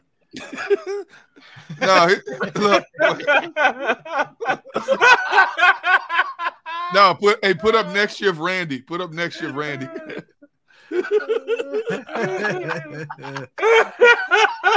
Oh my God! How about Kyle? Kyle almost crashed. I almost caused an accident, bro. I really know right now. I really know the people upstairs right now. Like, what is wrong with Dad? What is his problem? What the heck is wrong with him? Man, it's therapeutic to laugh. That's all I can say. It helps. Oh my goodness, laughing is good for the soul. It is good medicine. Yes. Is, all right. I am good to go now, man. That made my day, bro. Man, that made my day, dude. Let me tell you something. Yeah. I'm gonna remember this for a long time. By the way, the lines in the chat room, you guys are killing it, man, with the lines. They are good. Hey, you see what Xander said? Even Krause, his dad came into the room laughing. Oh, God. All right. I don't even know where to go. Oh, I did want to hit you guys with this because it is like the epitome of we've gone too far with political correctness as far as this goes. So Drake May is a starting quarterback at North Carolina, okay? Right. They play NC State. You guys know it's a gigantic rivalry. They're 20 miles apart. He's doing like a podcast or being interviewed this week, and they ask him about the game, and he said, "Look, I grew up here. His dad played quarterback in the 80s for Carolina. I grew up here. My dad played here. His brother played basketball. You remember his brother Derek May was like a tough power forward. That's right for Carolina. Anyway, so it's in his blood. So he says." He says to the person asking him about it, which was completely ridiculous, in my opinion. He said, "I did not want to miss out on my home state." In other words, playing in my home state. Whether you want to admit it or not, growing up in Carolina, you're a Carolina fan. And then he says, some people may say state, but really people who go to state just couldn't get into Carolina. Okay. All right. Okay. He was forced to have a press conference and apologize for what he said. Why? Saying people couldn't get, what this NC State couldn't get in North Carolina. Like, are we serious now? What happened to good old-fashioned rivalry? That's fun. It's a dig. That's what you do. Yes. Duke and North Carolina do it to each other all the time when it comes to basketball.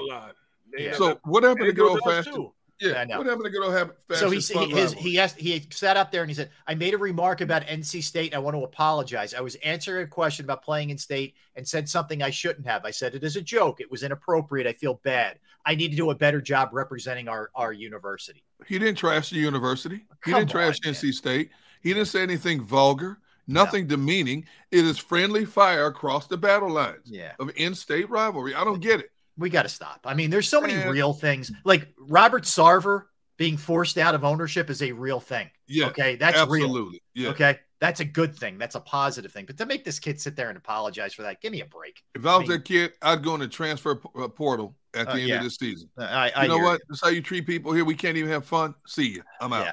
Bro, crazy. I'm going to tell you the truth, man. Some of the stuff that got said about Kansas State and Kansas was ridiculous, bro. Like, exactly. You know, Kansas is actually a medical school. They don't know, you know, being a medical school. Right. And Kansas State is an agriculture engineering school, you know. So, right. Man, some of the stuff they said, you know, that, you know, all right, you know, what are you guys doing them sheep down there? Or, you know, whatever. Man, it was some crazy stuff said, bro. Yeah.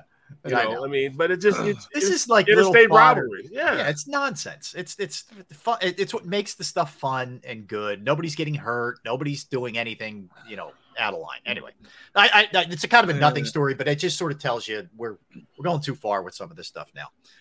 But I do want to circle back to that Sarver thing. So he is putting up he owns the Mercury too of the WNBA. WNBA, yeah. So the Mercury and the Suns. He's looking for suitors now. For the team, of course, he was suspended for a year by the league for making racially insensitive remarks, sexually insensitive remarks, misogynistic stuff, homophobic, whatever, across the board. You know, he checked every bad box.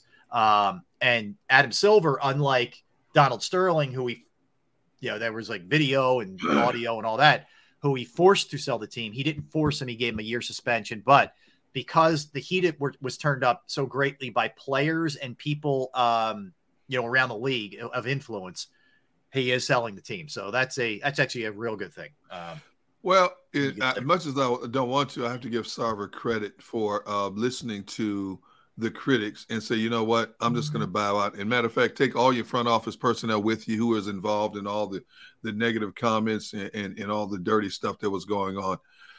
So kudos to you. At least you manned up to do that. You look at a guy like, you know, that knucklehead who owns the Washington Commanders. Oh. People have wanted him out of the league forever.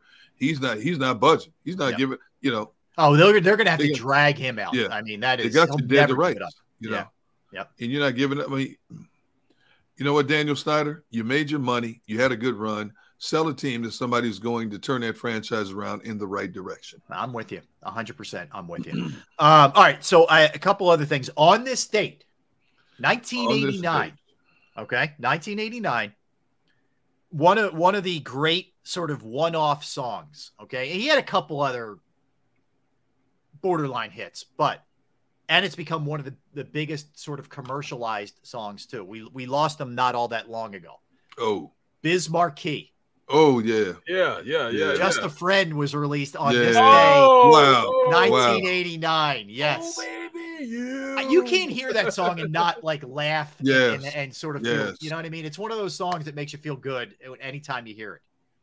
But, no question about it, man. And you still, like you said, it's in commercials. If not the words, at least the beat. You hear it in commercials nowadays. You know, you do. Wow. On this day. Wow. Rob, you dig deep, brother. You like Jacques Cousteau.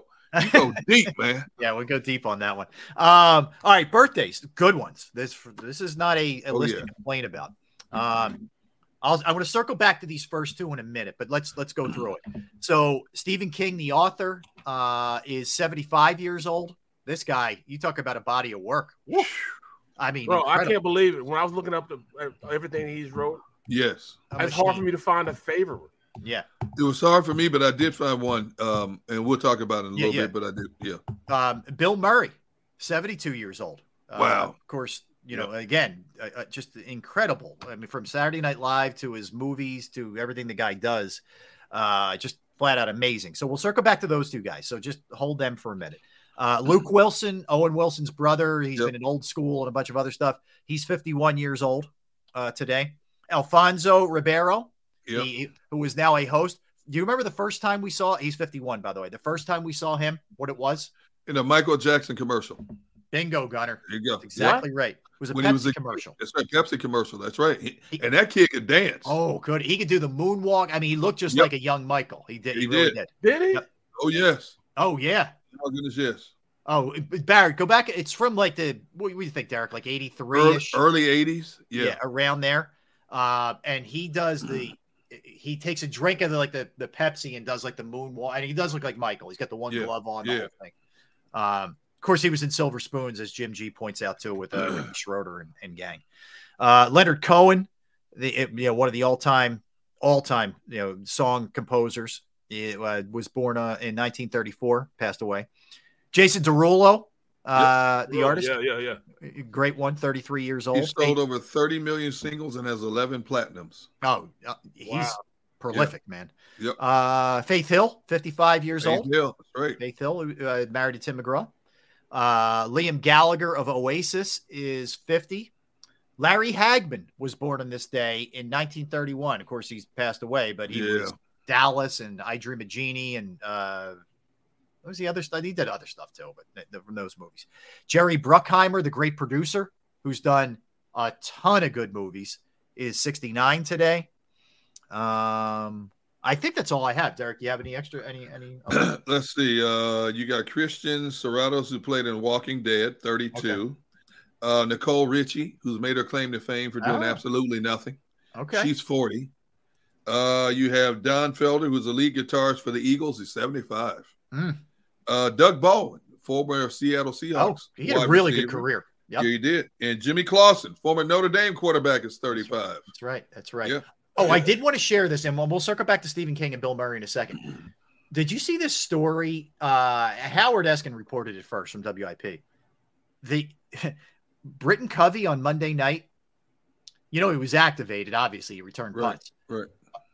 So he drives. He arrives early, goes to the players' parking lot, and the attendees wouldn't let him in because they didn't believe he was a player because he looks like he's 18 years old. So he had to go and pay for parking. So he goes and he goes and parks, and there's groups out tailgating. And he's still not recognizable enough. He had to pull up next to these guys who were throwing beers back and grilling and all that, and park his car there and walk over to the stadium. Oh my goodness! Yes. Can you imagine? Wow. Some attendees are gonna get in trouble for that one. Yeah, someone's gonna hear about that. Yeah, yeah. Y'all Somebody may Wale? Not be doing that same job the next home game. Did y'all say Wale? No, is it Wale? Is Wale? It's Wale's birthday too. Yeah, happy birthday, Wale. Yeah. So I thought I'd share the Britton Covey with Mama you guys. D too. Mama D is what's his name's mom? One of the rappers' mom down in the Wild Housewives of whatever you call it. Real Housewives Mama D, Atlanta. Oh, this is not Mama good D. for the Ellis family. Uh-oh, what happened? Xander just said the Ellis Gritty is posted on a YouTube short for the viewer's pleasure. Man, your family about to pack up and move out, dude. I know. You guys will be hearing when I speak tomorrow on the show to be an echo because there's gonna be no furniture, no bodies in the house. Man. God, what's that echo? I don't know. At least you had your dog, man. Bailey was there last night and witnessed that too. She might be done also. Man. Usually they would just show up. Dogs just go in and see what's going on. According to Gigi, I'm already trending on Twitter. I mean, come on. Wow. This is where I have to shut off social media today. Wow. Right. Hey, Bear, Rob's dog was watching her do the gritty and went, ooh, like Scooby-Doo. Yeah, she did. Right now, she's just sitting at the door, ready to make a run for the hills. Oh, my goodness. Oh, God. All right. So let's start with this. Let's start with Stephen King. So of all of this stuff that he's done, all the books that became movies, and I think he's written just screenplays too, not just books, but all the stuff that the guy's done, what would you say is your favorite, piece of work from him? I already know yours. Yeah, mine's easy. Yeah, mine's too easy. It's Shawshank. Yeah. It's all day. I'm obsessed with Shawshank. Yeah. You know what mine is? Stand By Me. Oh, yes. That's an amazing movie, man. I mean, when they go swimming and that the leeches. And the leech got up. He got the one that he fainted. Oh, my God. Oh, yeah. Then one o'clock, dude, the Barfarama. Oh, come my God. On, man. The story about the Barfarama. Yeah, the written story. Bro. Yeah, that was amazing. That's what I love about him, Barrett? The divert. He'll go from horror, where he's scaring the heck out of you, to Stand By Me, to Shawshank. The guy's got a lot of range, man, in the way that he writes. That's good. Good call. How about you, Derek? Man, I feel like I've known Stephen King forever. I mean, he started in the early 70s, and you know, from Carrie, my goodness, yep, to The Shining, The Shining. I mean, just a whole, you know, litany of great movies, books that were turned into movies. And Shawshank was right there at the top, Rob. It was like number two, but there's one. I was torn between The Shining and the one I'm picking is The Green Mile. I love that movie. Mm-hmm. I could watch that movie 100 times with Tom Hanks and Michael Clark Duncan. And unfortunately, you know, Duncan died, you know, way too young. But what a great movie. Man, you know, but Shawshank Redemption, it's like there's so many of his movies that are right here. It's hard to separate them, man. Yeah, great call by both of you guys. I throw Misery in there too. It was really good. Yeah, Kathy Bates. Whoa. Yep. That's a whole different level of crazy. Yeah, man. Oof. That's a good one. All right, Bill Murray movies. Well, that's easy. All right, go ahead. Caddyshack. No question. It's a Cinderella story. Dude, one of the greatest lines ever in a movie. And a stupid movie, man. In a movie where guys hated each other. And a lot of the lines, especially in the guest house, were ad-libbed. Bill Murray ad-libbed almost every line of the movie. Yeah. Yep. Yeah, but you know, there's no question, Caddyshack. When I think of Bill Murray, I think of Caddyshack. Good one. How about you, Barrett? I mean, I like now that's the facts, Jack. Stripes. That's where I was going, man. Yeah. Yes. Yeah. But then you got, you know, Ghostbusters. You know, Groundhog Day. Groundhog Day is great. What's the other one? Scrooge was good. He was good as Scrooge. He's very good in that. What was yours? I was going to go Stripes, but I'm with you. He and Harold Ramis, who was his buddy in it, like they're unbelievable. And John, like a young John Candy in that movie. Yeah, you remember? Yep. Man, he was so good. In that. But yeah, I like that. Two really now good. That's the facts. Jack. That's the fact, Jack. Yeah, exactly. Yeah, that's one of those two. Like a lot of Bill Murray's, I'll if it's on, I'll just stop and I'll just watch a little bit of it at least. What about Bob's a good one too? If you If you or any of you people touch me or my things, I'll kill you. Yeah, I'll kill you. Psycho. That was Psycho. Yeah. Oh man, his real name is Francis. And don't ever call me Francis. Yeah. What a great movie. And then the drill instructor says, "All right, lighten up, Francis." As soon as he says that, to him. But that was good too. Yeah, they were all good, man. You can't go wrong with any of those. All right. So Eagles. I know he was in Jungle Book. Oh, was he one of the? Yeah, he's one of the animals. I think I'm going. As soon as the show's over, I'm going straight to YouTube.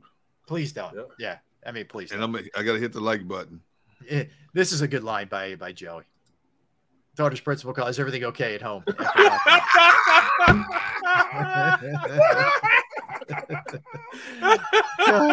Can't disagree.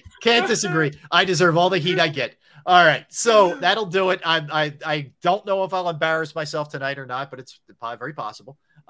So tomorrow we will continue. We'll get a little bit more on the Eagles and Washington. I know you're killing me. It's on YouTube already. I know it is. It's so outrageous. That thing just needs to be buried. I should have never sent it out to you guys. Oh my God. All right, that'll do it for us. We're thank Xander Krause. Huh? The bear. It's trending. Bill Murray was Baloo, the bear. Oh, that's right. Oh my goodness. All right. Thanks to everybody in the chat room. Good one-liners at my expense, for sure. Thanks for listening, everybody streaming. Stay tuned. Dan Silio, the National Football Show. Good night. You're welcome, everybody.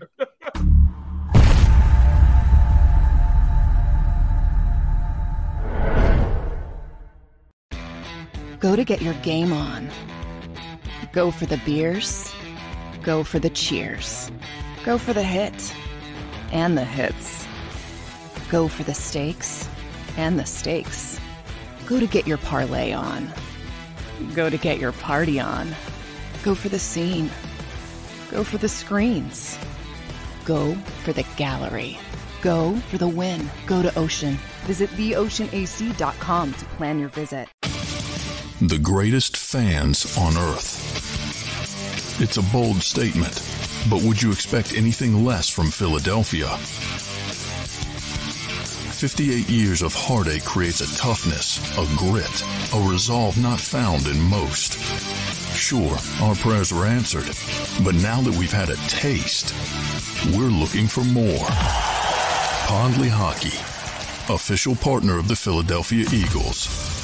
Action News at 11 with Rick Williams. It's the team you trust to bring it all together. The stories that impact your community. A sports roundup for the locals. And the AccuWeather forecast you depend on. Action News at 11 with Rick Williams. Go passionately.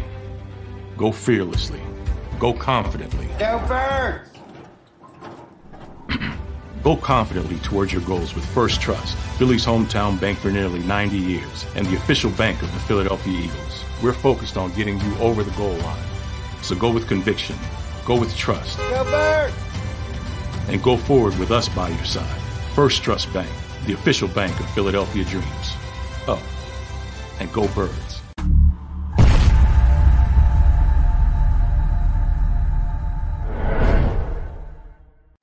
Welcome to Pondley Hockey. We've helped over 100,000 injured and disabled workers obtain benefits, as well as some of the biggest settlements in the state.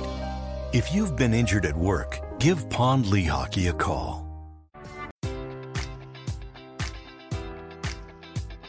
Enjoy all your favorite sports like never before at BetMGM. Sign up using code Buckeye and receive up to $1,500 back in bonus bets if you don't win your first bet. When you register with BetMGM, you'll get instant access to a variety of parlay selection features, live betting options, and the best daily promotions in the business. And with BetMGM at your fingertips, every play and every game matters more than ever. Place your money line, prop, or parlay bets with the king of sportsbooks today. Sign up using code Buckeye and receive up to $1,500 back in bonus bets if you don't win your first bet. BetMGM and GameSense remind you to play responsibly, 21 plus and present in Ohio, subject to eligibility requirements. Rewards are non-withdrawable bonus bets that expire in 7 days. Gambling problem? Call 1-800-GAMBLER in partnership with MGM Northfield Park.